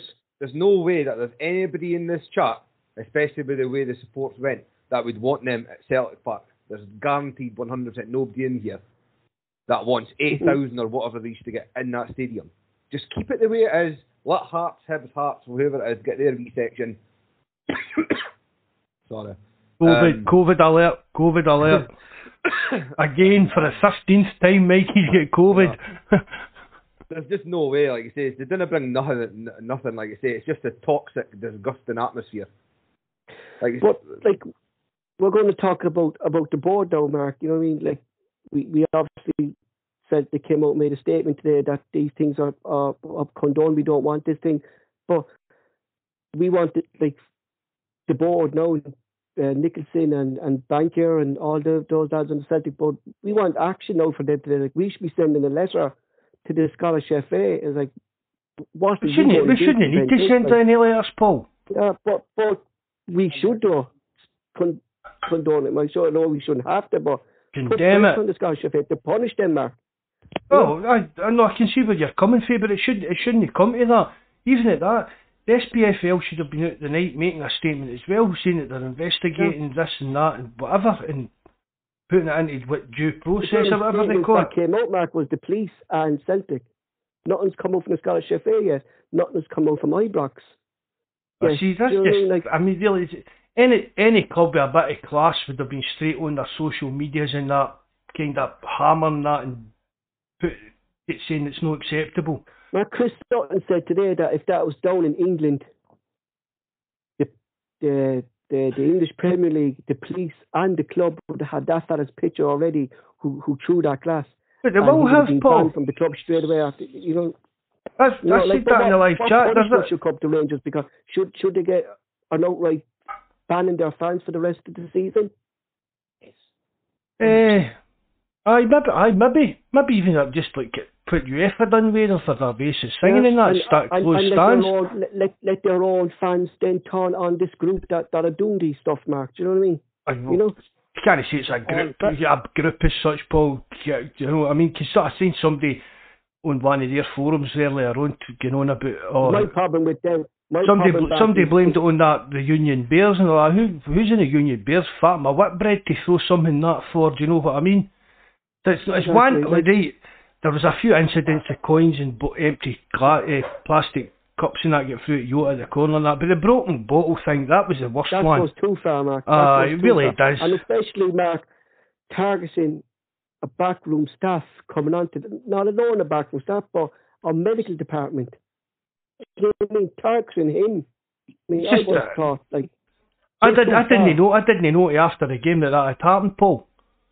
It I saw was- the pictures of it and everything. I saw the big, huge gash in his head and everything. Like it's, it's sh- shocking. Like, but what what do you think should be done? Or Uh, I, I, I don't know what, what the, the answer is. Uh, There needs to be some hard action taken. So, I mean, you talk about stadium bans and things like that. That would play right into their hands because we all know that. yeah, because they play at without the fans, don't they? um, but you know, on a serious note, this can't just be glossed over. It can't just be swept under the carpet. no, Like I say, so it's going to take for something serious, seriously bad to happen for, for action to be taken. Like I say, I'm not over exaggerating saying that you could do some serious damage. You know, people can. it was too far. Barry. Like it was a step, it was a life. step Let- too let- far. let's, let's not let's not underplay this. Being hit in the head of a- by a bottle, you can lose your life. So Mhm. you know somebody needs to do something about this. The, the SFA, the powers that be, they need to step up and, and realise that this is not acceptable. It's not acceptable for this to happen on a football field. Uh, players should be able to step on that field and feel 100% safe. And if that can't be guaranteed, I don't know what the answer is. hmm uh, Terence. But the the issue I have with it, Paul, as well, is that there was a serious issue today. The physio being hit by a bottle is a serious Mm-hmm. issue. The other problem I have is there's a bottle thrown from one side behind Joe Hart's goal. That's one. But there's stuff thrown from another stand at the Celtic fans or at the Celtic supporters when they're when they're celebrating at the end. That's another one. There's another bottle thrown further down towards the director's box where the dugout is by other fans. And then Jot is down at the far end, the other end, taking a corner, and there's Mhm. coins and there's everything else being pelted at him. So it's not one incident and it's not one No, it's a spot. series It's happening throughout- Yeah. it's, it's happening throughout. It's like if that's that's from one end of the stadium to the other end of the stadium where stuff has been thrown. So And see with Like- mo- the modern technical stuff, Terence, the- these guys are on camera. why? Mhm. oh, listen, They should have been that's identi- They should have been identified, and during that game, they should have been identified with the CCTV. The police are all there with their wee camera things on their jackets and things like that. And so there's no reason that these guys aren't they aren't going to get caught. But Mark, the, the the the one in particular where Celtic are over with their own fans. As I said, there's probably 25 or 30 Rangers fans left there, Yeah, yeah. and they, and they're throwing stuff. How can They they? how- stayed for and they stayed for one reason only, Terence, didn't they? Yeah, yeah, but how can the stewards or the police that are there, because they're all on the Celtic fans, not see the individual or individuals throwing that stuff? It's one thing if there's a 50,000 people there, that's bad enough. But you, like, if someone can tell me that you can't identify between 25 or 30 people who's throwing the stuff, then one, you need to go to Specsavers, or two, Stevie Wonder's doing the security. It's one or the other, like. And the other Because- the other fans need to step up as well. I mean, that is one Yeah, thing about was just going Celtic fans. that to The day Celtic you fans said kind of self That was about that. Park Mark maybe pointed out. Yeah, Oh, but yeah. see if that was at Celtic Park, the boy would have already been cracked in the chin and pointed well out. Do you know what I mean? That's one thing about the Celtic fans. That we- Dave, We've always that's said we've always said the odd day it ourselves. We know that, but as, as Terence is saying, it's kind of a consistent thing. It's for every end of the stadium and stuff like that. And Mhm. that, that is, it's up to decent Rangers fans to to root these guys out. I mean, you go in the Rangers, uh, Rangers forum, I kind of sneak about on sometimes, and they're all on it the day they're sitting there with It's their, they're sitting, Mark, they're sitting there, it, they're sitting there with their kids and their guys just basically blatantly taking coke, taking cocaine and that in front of their Mhm. kids sitting in their seat at the stadium. Yeah. I, I mean, I yeah. don't know. I've not been at Celtic Park for a long time now, but No, I've I don't it. I've read it today as well, Mark. Yeah, I've read it. Yeah. Aye, yeah, I don't know. that, yeah. I don't know if that's goes on at Celtic Park, but I wouldn't like to think so in front of women and kids and that. But Mark, if you Mhm. look at the if you look at the incident to to to take your point, if you look at the incident with Barrie McKay playing for Hearts, the bottle was thrown at him with the orange or whatever it was in it. But in five minutes, that fella was already he was pointed out, and the following day he was suspended for life. So when Hearts played Celtic there a couple of months ago, and some fella thrown a bottle at Barrie McKay, it was half full or something, a plastic bottle, orange or whatever. He- He was pointed out straight away by the fans, and he was whipped out like that evening. That even in Celtic had said they had identified him, and he'd been banned for life. So like this is obviously the fans around him have all, all obviously gone. It's that gobshite there, and he's gone and done this. Like this, this, this thing was half the stadium were firing stuff like. You know, it was coming from it was coming from every, every all these parts, and it's it's it's absolute ridiculous like that it's allowed that it's that there's nothing. I'm just, uh, I'm just delighted, uh, Mikey, that they pulled out of the Sydney Cup because this this tuggy would, would would follow over there as well, and it'll just give the whole Scottish football a bad name as a whole. You there, Mikey? Yeah, I'm sorry. I'm just um, taking this in with the ball, so it's just that infuriating how dangerous it actually was. And hmm the, the three glass bottles onto the pitch when the second half never even kicked off. Ken, did they not realise that their own players are playing on the pitch as well? Yeah, that's what I was saying. Yeah, not only were they endangering Celtic players, but they were endangering their own players as well. Like with their diving, you're guaranteed that nearly they go onto the glass. I would, No. I, I would love for Scottish clubs to come out and ban away fans over the over the fear of their safety and coming Mhm. into their own stadiums going forward for these last six games. But the SFA or whoever it is that's got to come out, they've got to put a, a stadium ban in for fans, and I don't know what stadium, what part of the stands would get shut, but there's got to be something drastic to happen here. Like Barry said, he's played on like in big stadiums and that. What, did anybody see a picture in the Daily Record, by the way? I don't really want to talk about them, but all the bottles that were found in the stadium, all the glass bottles. Yes, There did. Yeah, I saw that before on Twitter. Yeah. glass bottles. Like I don't know how that How works because I was at obviously Dens. What was the last that game? It was four one. Me and Jonas were at it. The last game, and um, there was zero chance of us getting anything in there with the security that we got in there. Like there was no way we were sneaking in that, that many glass bottles. I just didn't understand how hundreds of glass bottles could be smuggled into a stadium. Mhm. In the first Because place. like, here, like we're only an amateur league, Terence, and if you go into a, a League of Honor match here, Terence, with a plastic bottle, you have to It's take the cork of the bottle off and give it to the the stores that like the, the cork. Doesn't matter how old you are, they take the cork of the bottle off. And what Mikey is saying, they're like, how, they getting in these glass Uh, bottles? you, you see, um, you, well, you used to see Paul all the time umpteen stories about women going to Celtic games and getting their bags searched and because they were sneaking in snacks and snacks and ginger for the kids and that, it was took off them because they were in containers that you could use as uh, weapons, objects to throw. That was the excuse that the stewards were coming out with. As Mikey says, where are, how are they getting all these? Don't get us wrong, Yeah. I used to do it. No, I mean I was the Vaude Bov- Bovril Brigade back then, but there is ways to get them in. But they're they're, they're blatantly there. I'm saying they're, they're blatantly sitting snorting cocaine in the stadium, sitting drinking and stuff like that in front of kids and stuff. It's, ah, it's everybody's saying something needs to happen because they're getting they're they're starting to bully the fellow Scotland again.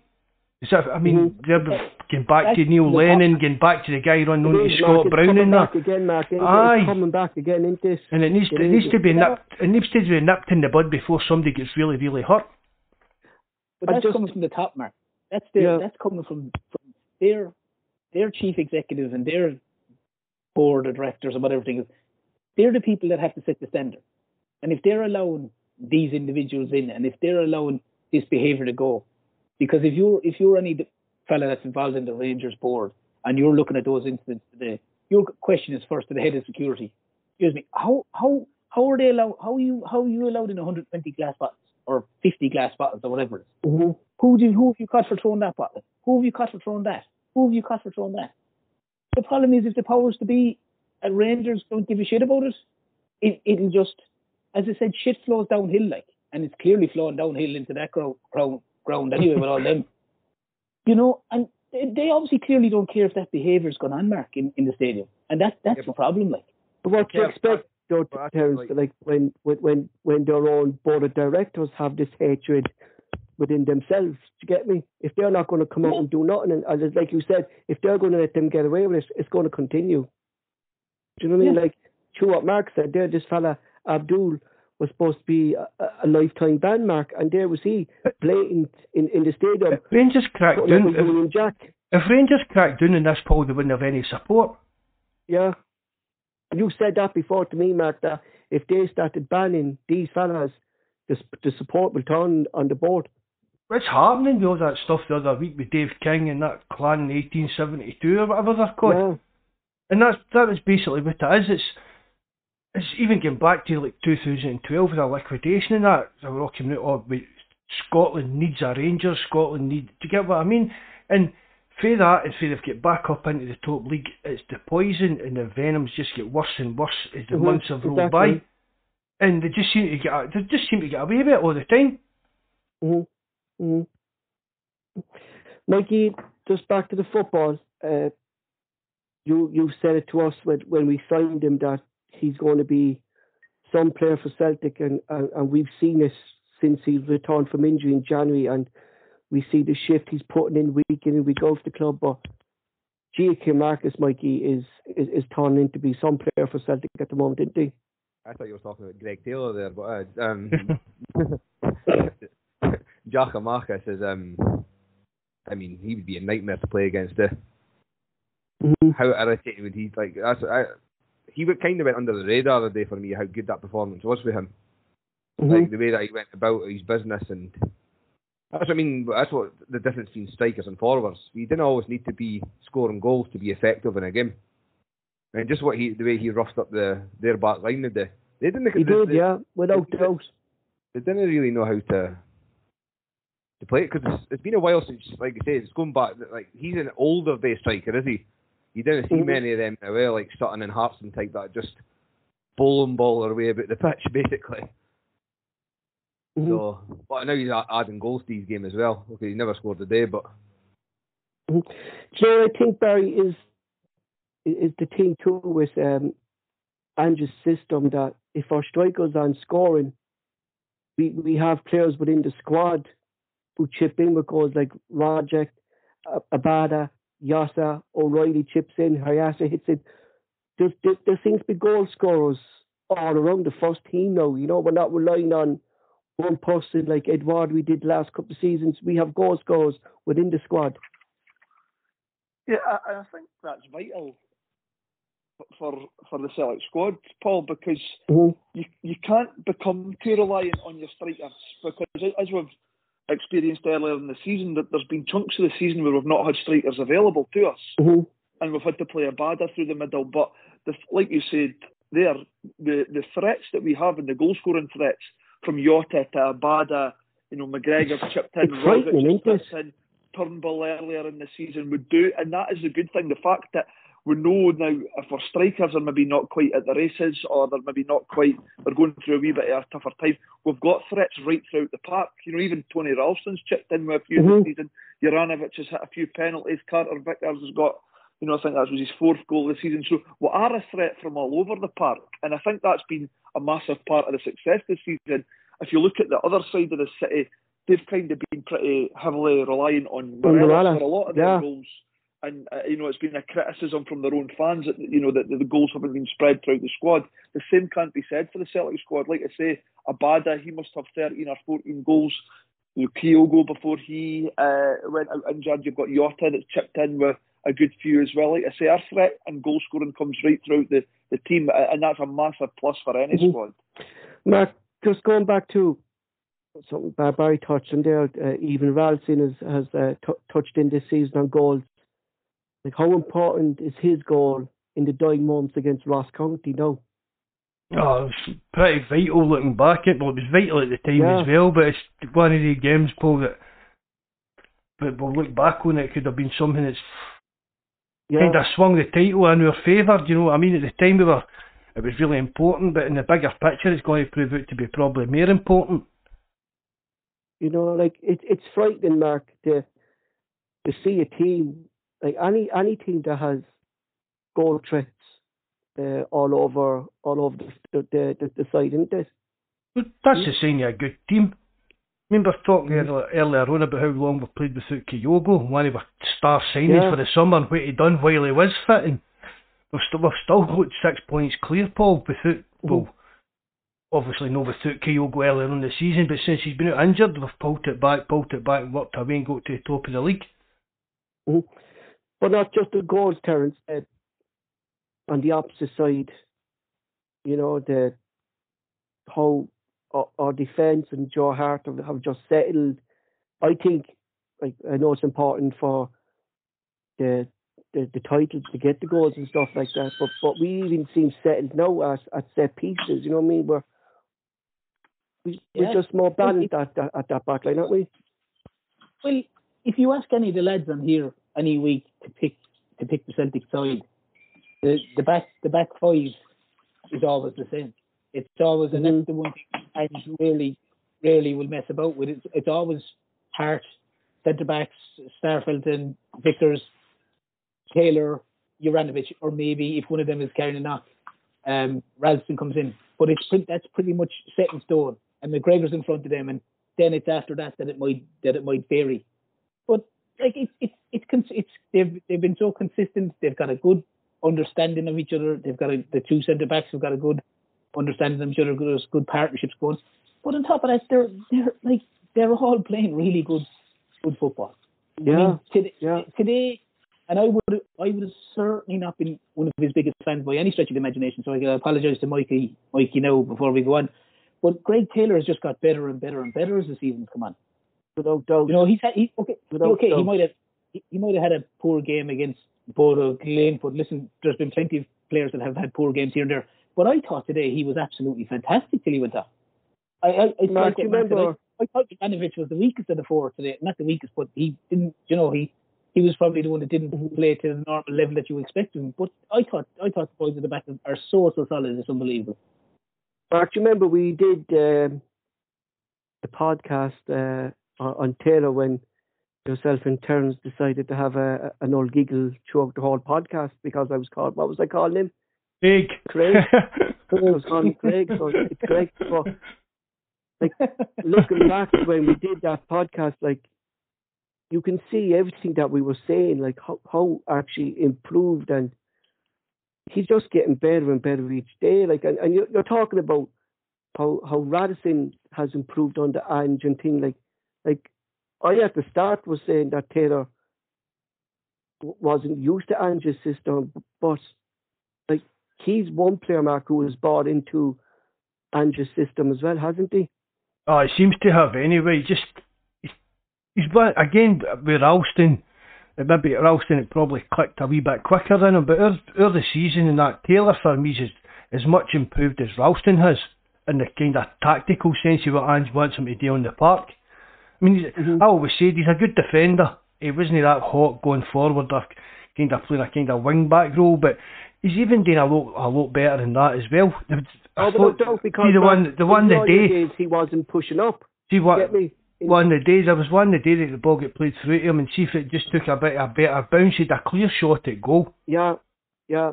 And that just you know, shows you how aye aye we haven't seen Taylor because that was the one thing I think we were criticism was his ability to get above the wingers, to get above Jota, provide that space for Jota. But now he's doing that. Like he's getting the ball, he's creating the space, and he's even getting chances himself. Like I'd love to see him get a goal. Uh, I'd like to see him get a couple of goals goal, before the season yeah, ends. Uh-huh. Yeah, he deserves it.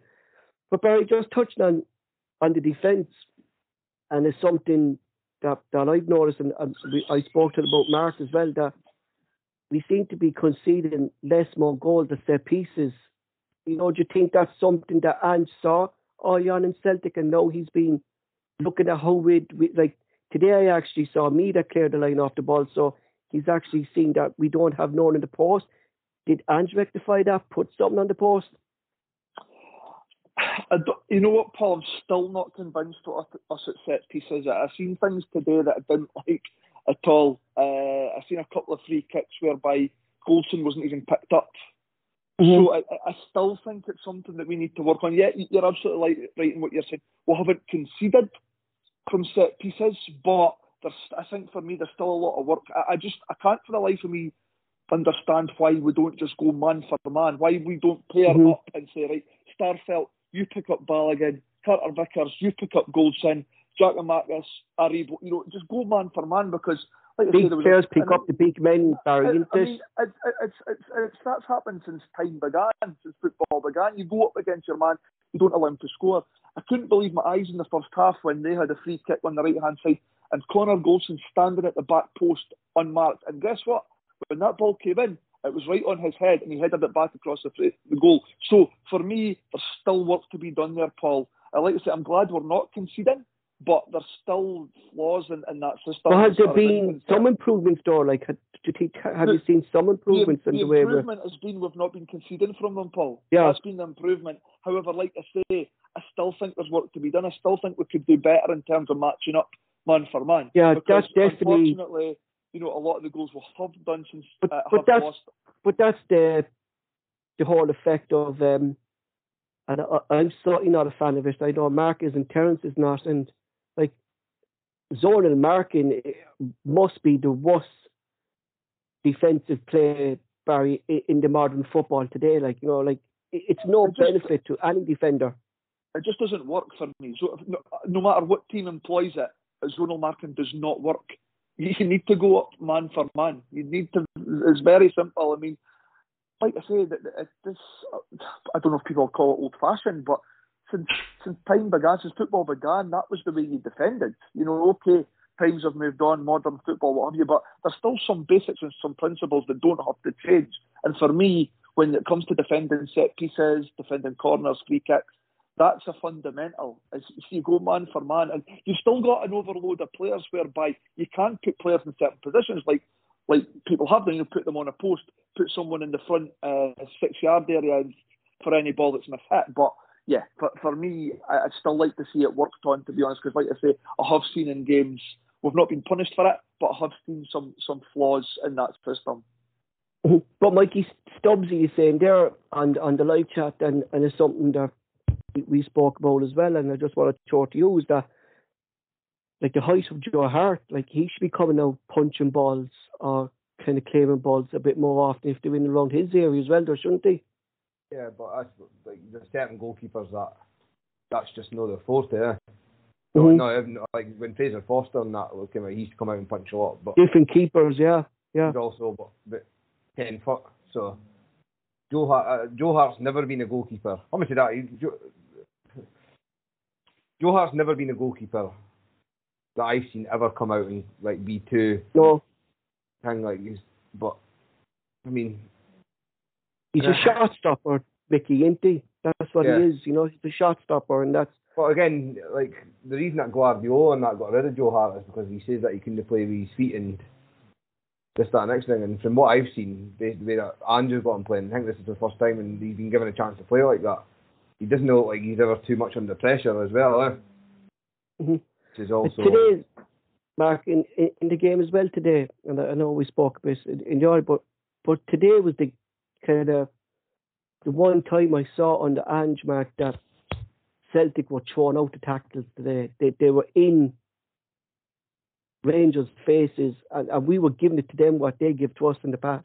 Like we won that battle of, of physicality too, today. I think. That was it. Too many times we lost the battle in midfield, Paul. And I think, Mhm. I think although he scored their goal early on, I think Van Bronckhorst probably made a mistake playing Ramsey because that Oh, kind of what did he physical do, battling. He apart from his was goal, he done nothing. Aye.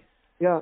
And I think that I think that I think that helped Celtic to to dominate the midfield. We have been out muscled and out fought with them too often, Paul, over the last couple Mhm. of years. That's why we lost lost games to them. But there was no sign of that at all today. There really wasn't.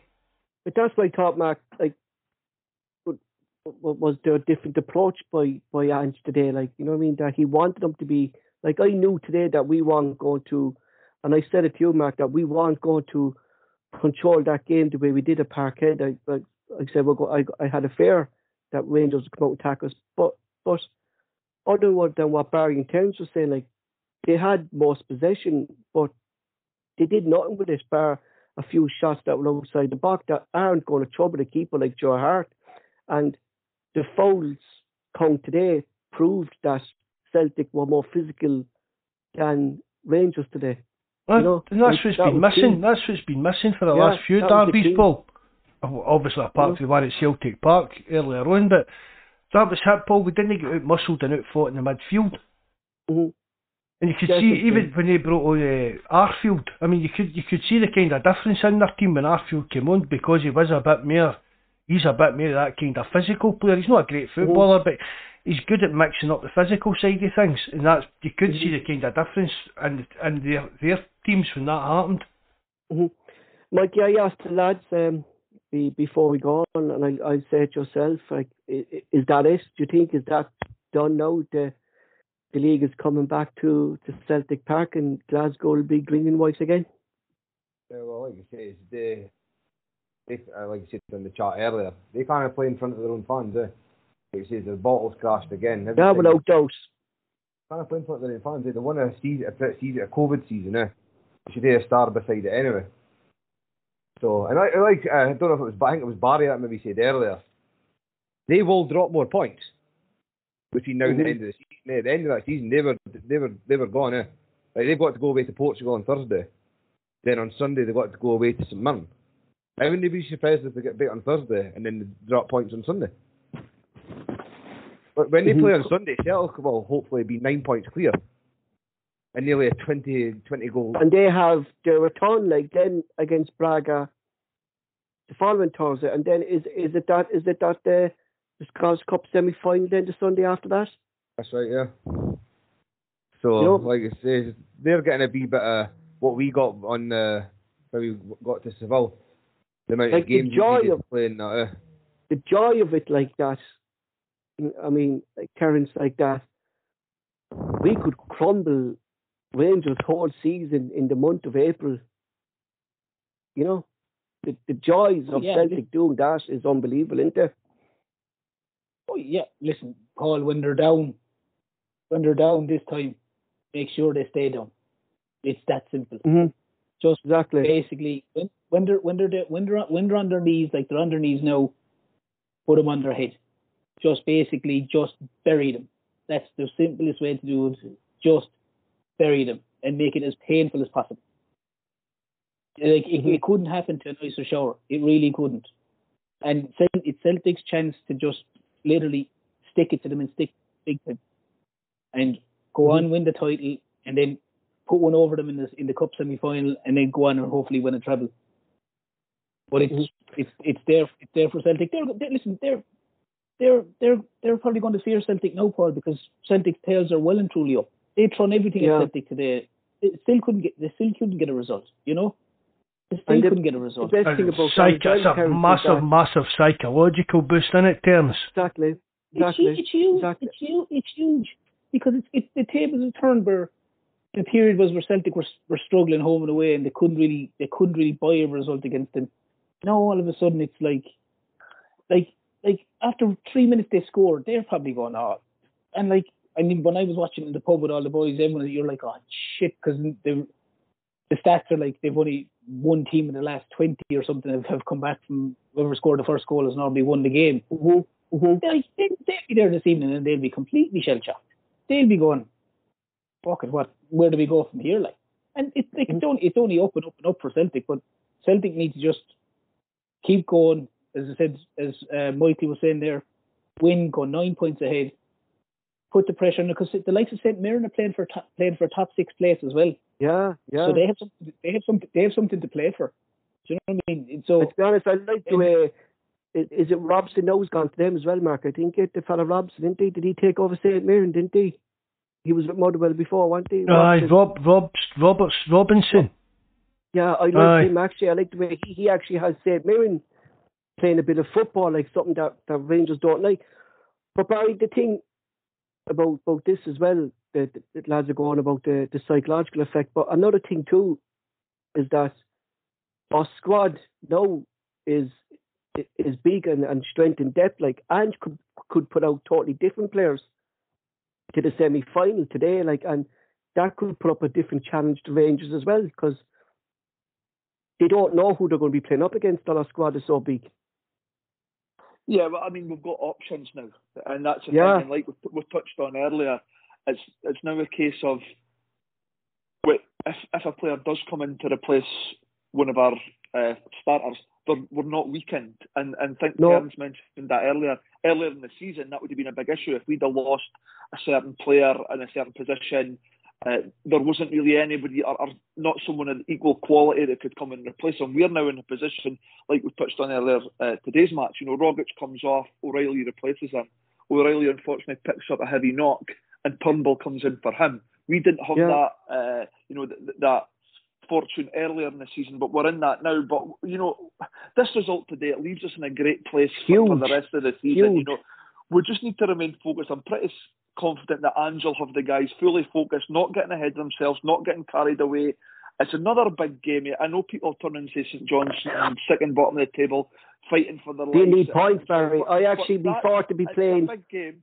It's yeah, I'd be forced to be playing teams, Barry, in the wrong the middle or in the wrong the top because the teams well, down the bottom now, are, are tougher games, aren't they? There is no easy games because from 10 no, there's to, not. No. to, to fourth, everybody's got a chance to get in that top six, you know. So, yeah. um, so yeah, uh, one game at a time. We need to go and get the get the three points against St Johnstone. The next following week we've got uh, Rangers in the semi final. They'll be coming off uh, a game on Thursday night against Braga.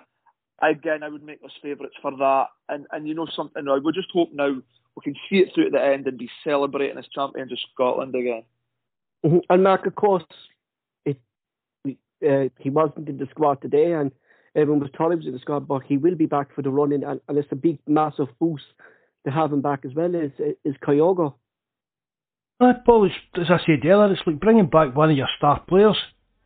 I mean, the way he was playing earlier in the season, and he's missed, then he's missed the majority of the season. To be honest about I it, I want to see himself and Maeda together. I just want to see two them. Yeah, as Mikey and says, and Hayase. but, but I mean, as Mikey saying in the chat, what a player to come back it. Then yeah. you know what I mean? Six, seven games massive to go. Back, it?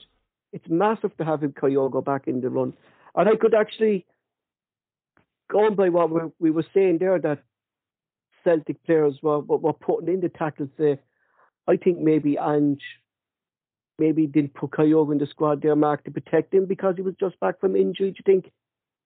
I was surprised that he wasn't in the bench, to be honest, Paul. I thought he would have been mm-hmm. on the mm-hmm. bench and maybe maybe I've got the last 10 minutes, quarter an hour or something like that, but mm-hmm. obviously he was, he was, he was, uh, obviously it wasn't quite, quite there yet, but I mean, you're talking about the team that's going to be playing the Scottish Cup against him. Jeff Kyogo, you're adding in Kyogo, one of the best players yeah. in Scotland for what we've seen so far from him this season, so it is, it's a big, big plus for us as we're trying to shut the season out, see the season out. You know, like, to be going into the season and like the only injury we have, considering like we were dropping like flies, Mark, at, at the start of the season, and how Celtic and, and and you touched it there as well, like how we we were still getting the results with a shoestring squad at the start of the season when we had all these injuries.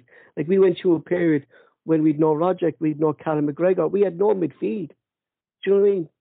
And now we have all our players back, bar uh, James Forrest. Players, obviously, players are getting used to Ange's training yeah, system. I mean, Ange said, yeah, Ange, said, Ange said this himself, didn't he? This was kind of normal, players picking up injuries with hamstrings and such and that. So, but obviously, the players have got over that. Taylor, like what, what we were touching on Taylor, you could see you could see his fitness mark as is is unbelievable. Like, you know I mean? Like how, and I even think he's got a, a bit more block here. Oh, he's definitely more. Ah, he's bulked up. Yeah. Uh, definitely Taylor has. You know, um, out of the lot, lads, that that we're speaking of, and uh, and what what you think, like, who's it important for Celtic to get signed up and get the deal done? Uh, for me, I think it has to be Vickers. I think he's one player that Celtic need to get it over the line. Uh, Barry, come to you. Yeah, for me, hundred percent. Uh, like I say, I, I don't hold back. He's my Scottish Player of the Year, Cameron Carter Vickers. I think he's been hugely important for us. Um, you know what? I'd love to get Jota uh, signed mm-hmm. up as well. I, I don't, I don't know. It all depends what interest there is from other clubs for both players, but I do think there is some sort of agreement that uh, you know the, there's a price being met um, with regards to the loan deal, making them permanent. Uh, I'd love to get them both signed up, but for me, the more important one out of the two would be Cameron Carter Vickers. And even with Champions League as well, Barry, like like these players would probably want to stay at Celtic and experience Champions League in the group stages.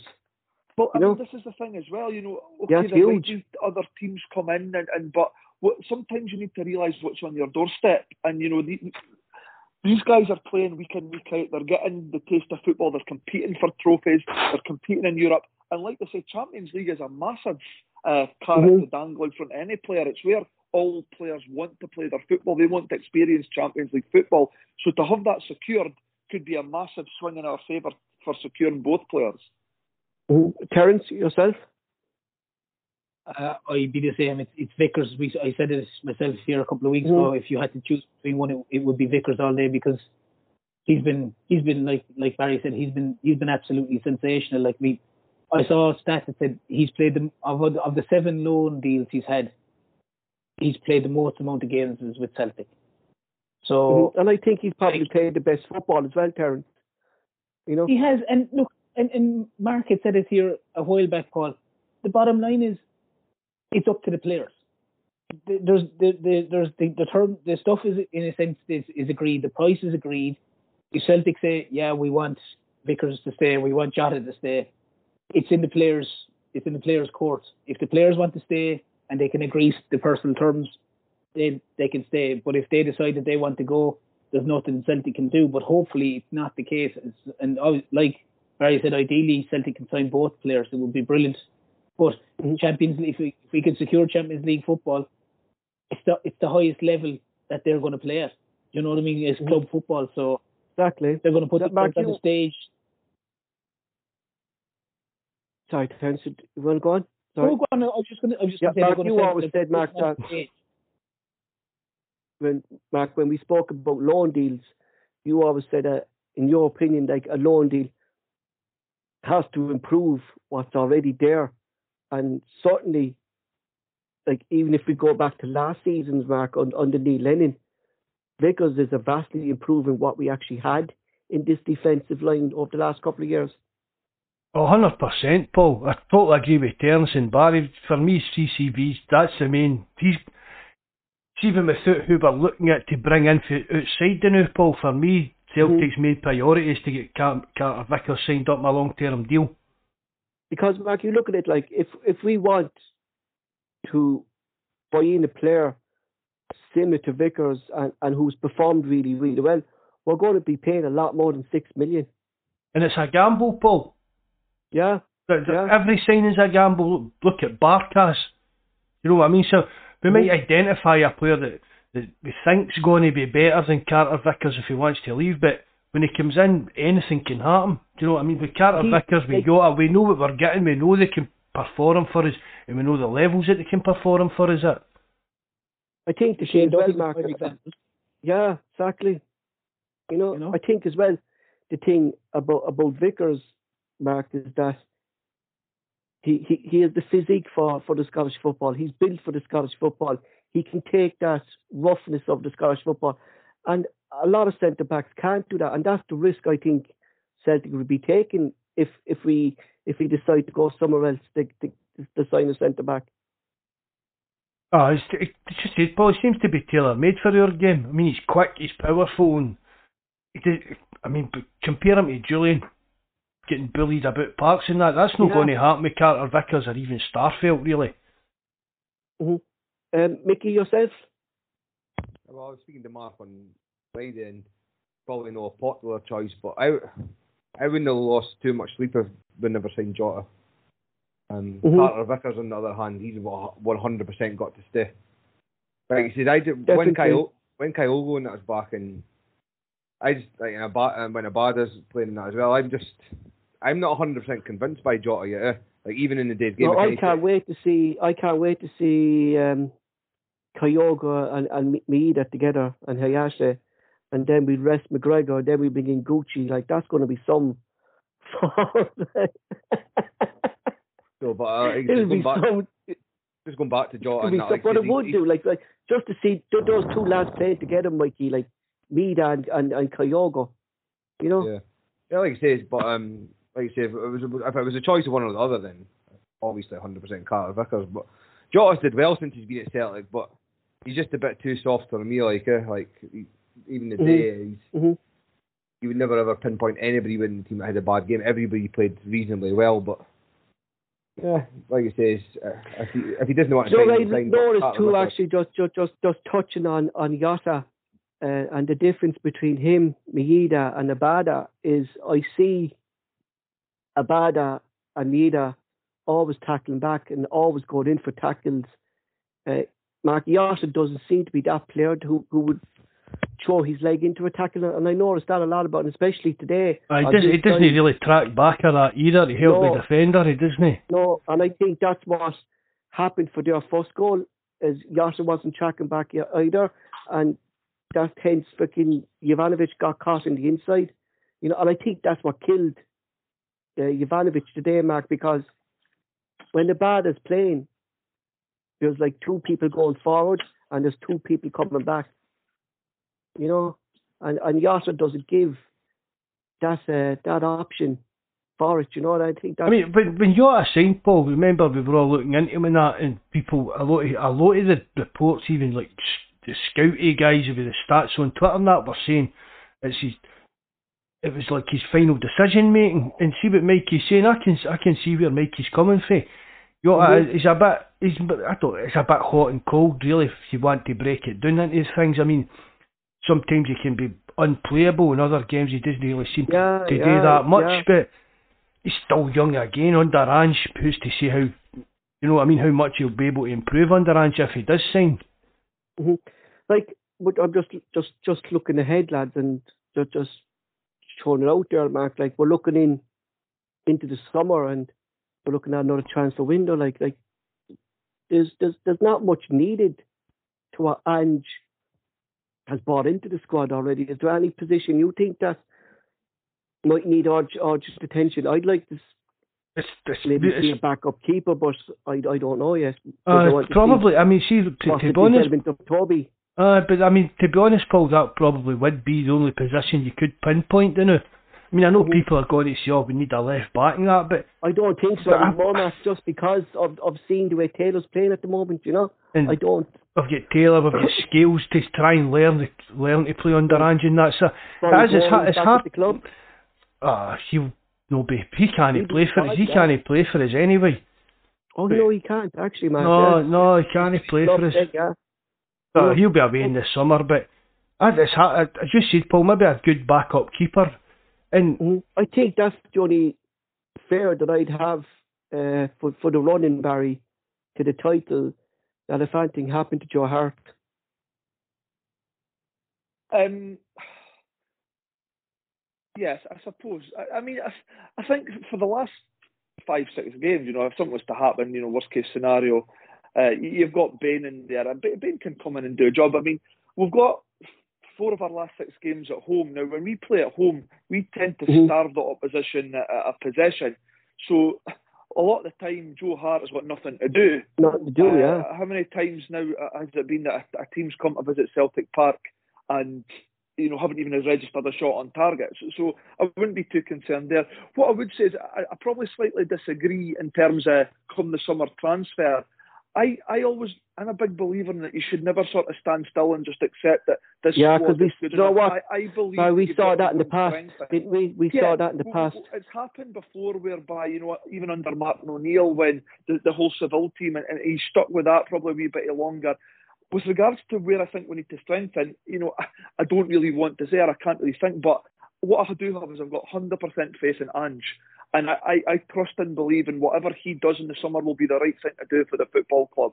And you know what, I sometimes think as well, whilst I can't argue with anybody that says Taylor's, you know, been great this season, I do think sometimes you just got to get better players. And I do think we can get better players than Greg Taylor, if I'm perfectly mm-hmm. honest. Mm-hmm. So I, I think you can't stand still at a football club. If you if there's a player out there that you believe you can go in and is better than what you've got, go and get them. And I think that's what will happen this summer. But like I say, I've got full faith and trust in Ange that but there's not going to be much. He does in the transfer work uh, will be the right for the football club. Uh, you know, I I don't think Barry there'd be much needed. Do you know what I mean? I think he's built the foundations now for a good squad. Like he's I know definitely I, built the foundations yes, without yes, doubt. But yes, that, that also what you're saying says, that you need to stay at the club. There exactly. could be players leaving. We don't know. So, yeah. like I say, Ange will be you well need, on top of that, and I've you need to keep it freshened up, Barry, as well with new signings as well coming in to keep these players on their toes, to keep that, you know.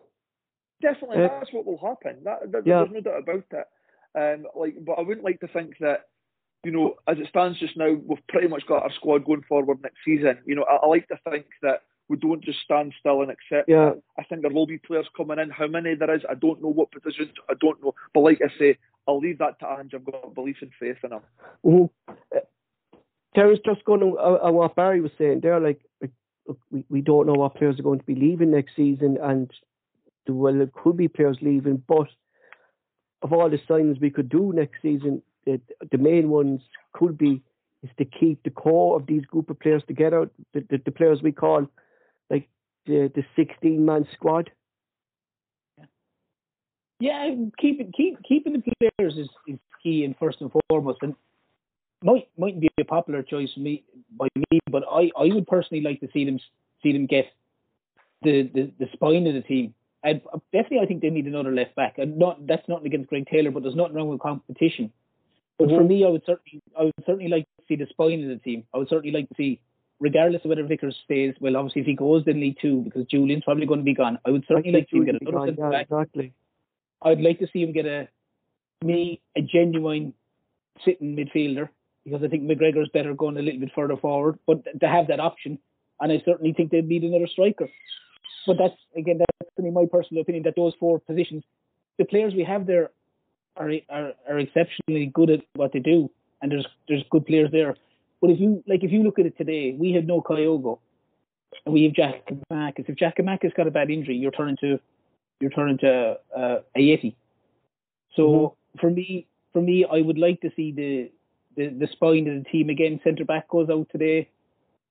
It could be Stephen Welsh. I know. I don't know whether he was on the bench. I didn't see the subs. No, he's injured. He got taken off in the, the Scotland under 21 game there during the week, didn't he? Yeah, yeah. Yeah. So that, it's just it's just to, to to keep things fresh. For that would be me. Would be like straight down straight down the middle of the, the team. Even if it's a second, even if it's a, a second keeper, if they don't think Scott Bain is good enough, but even though he signed a new contract, I imagine Ange does. But for me, I would definitely say centre back midfield, left back, and centre forward. They'll be the four positions I would look to try. Mick, Mickey, you you you play a lot of FIFA and, and you play a lot in the leagues, like and like realistically, how, how many strikers should a club have? Depends on the formation the manager. Well, I mean, I'm always uh, you should always uh, at least have two players for every position. I think mm-hmm. got that just now, but the only thing I'm worried about, uh, especially when it comes to Taylor, and Taylor's been outstanding for us this season, is I personally still don't think he's the type of left back that Ange wants. I don't think so. Yeah, yeah. You know, he's, like I was, me and Mark were talking about on Friday. Like Taylor's a left back. He's a defender. Eh? I wouldn't consider him a modern day fullback because he's no. not the best going forward. Like, eh? and I still think in the summer, I think they'll definitely try and get a left back more like Juranovic. Mm-hmm because like if you look if if you look at the the four players we have there at the moment, like there's only three now. I think we have Taylor, Juranovic can play there, Scales, and and we had Bolingoli. But of them, realistically, if you look at the style of play that they play, Mark Bolingoli is the only one really suited to Ange's style of play because of the way he he he can get forward. But for obvious reasons, it, it's not it's it's not worked out for Mongolia Celtic. So maybe that's the position that we actually do need to look at to get a player who gets up gets up front like Ralston does, gets up front like Juranovic does, but you know. But even at that, but I would still think that Taylor's got a place in the squad.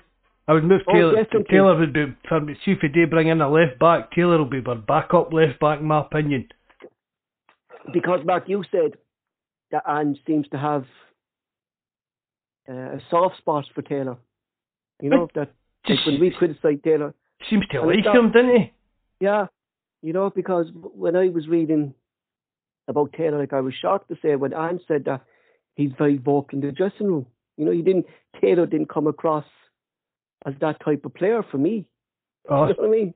I think yeah. he's, he's, I think Taylor's like he's a bit like Scott Brown, Paul. I think Taylor's at the see like at the heart of all the wind ups and stuff like that. Yeah, I think Taylor's yeah. that kind of guy. You know, I mean, he's not that wee shrinking violet. I mean, it's uh, see when you see as well when there's any confrontation on the park, wee Taylor's right in there, fronting it up. Mm-hmm. You know, I mean, he's no, he's not this kind of wee shy retiring guy that some people seem to think it is, as if it's he's not comfortable playing for Celtic. All mm-hmm. like the jersey's too heavy for him or that. That just exactly. For me, Taylor's either going to be our first choice left back or at least second choice left back on the Ange. Exactly. Uh, that's all for tonight, folks. Uh, thanks for Terence, Barry, and Michael for joining us tonight. Uh, a Sunday has turned out to be. Celtic are six points clear. We can end Rangers' season in April in two weeks' time and put more hardship on the club next door to us, where they'll actually shit themselves this time. Uh, Mark uh, will close the show, but before we go, uh, thanks to Opinionated Glasgow Region for joining us. Hope you enjoy the show and you'll join us again. Mark will close the show. Well, just thanks to you, Paul, uh, Terence, Barry, and Mikey for joining us, all the guys in the live chat. Hope you really enjoyed it. Uh, remember, hit the like button, subscribe if you haven't, and if you know how to, please leave a comment. It helps us grow in the algorithm and that, and share it about your social medias and that if you know how to. Hail, hail, good night, and God bless.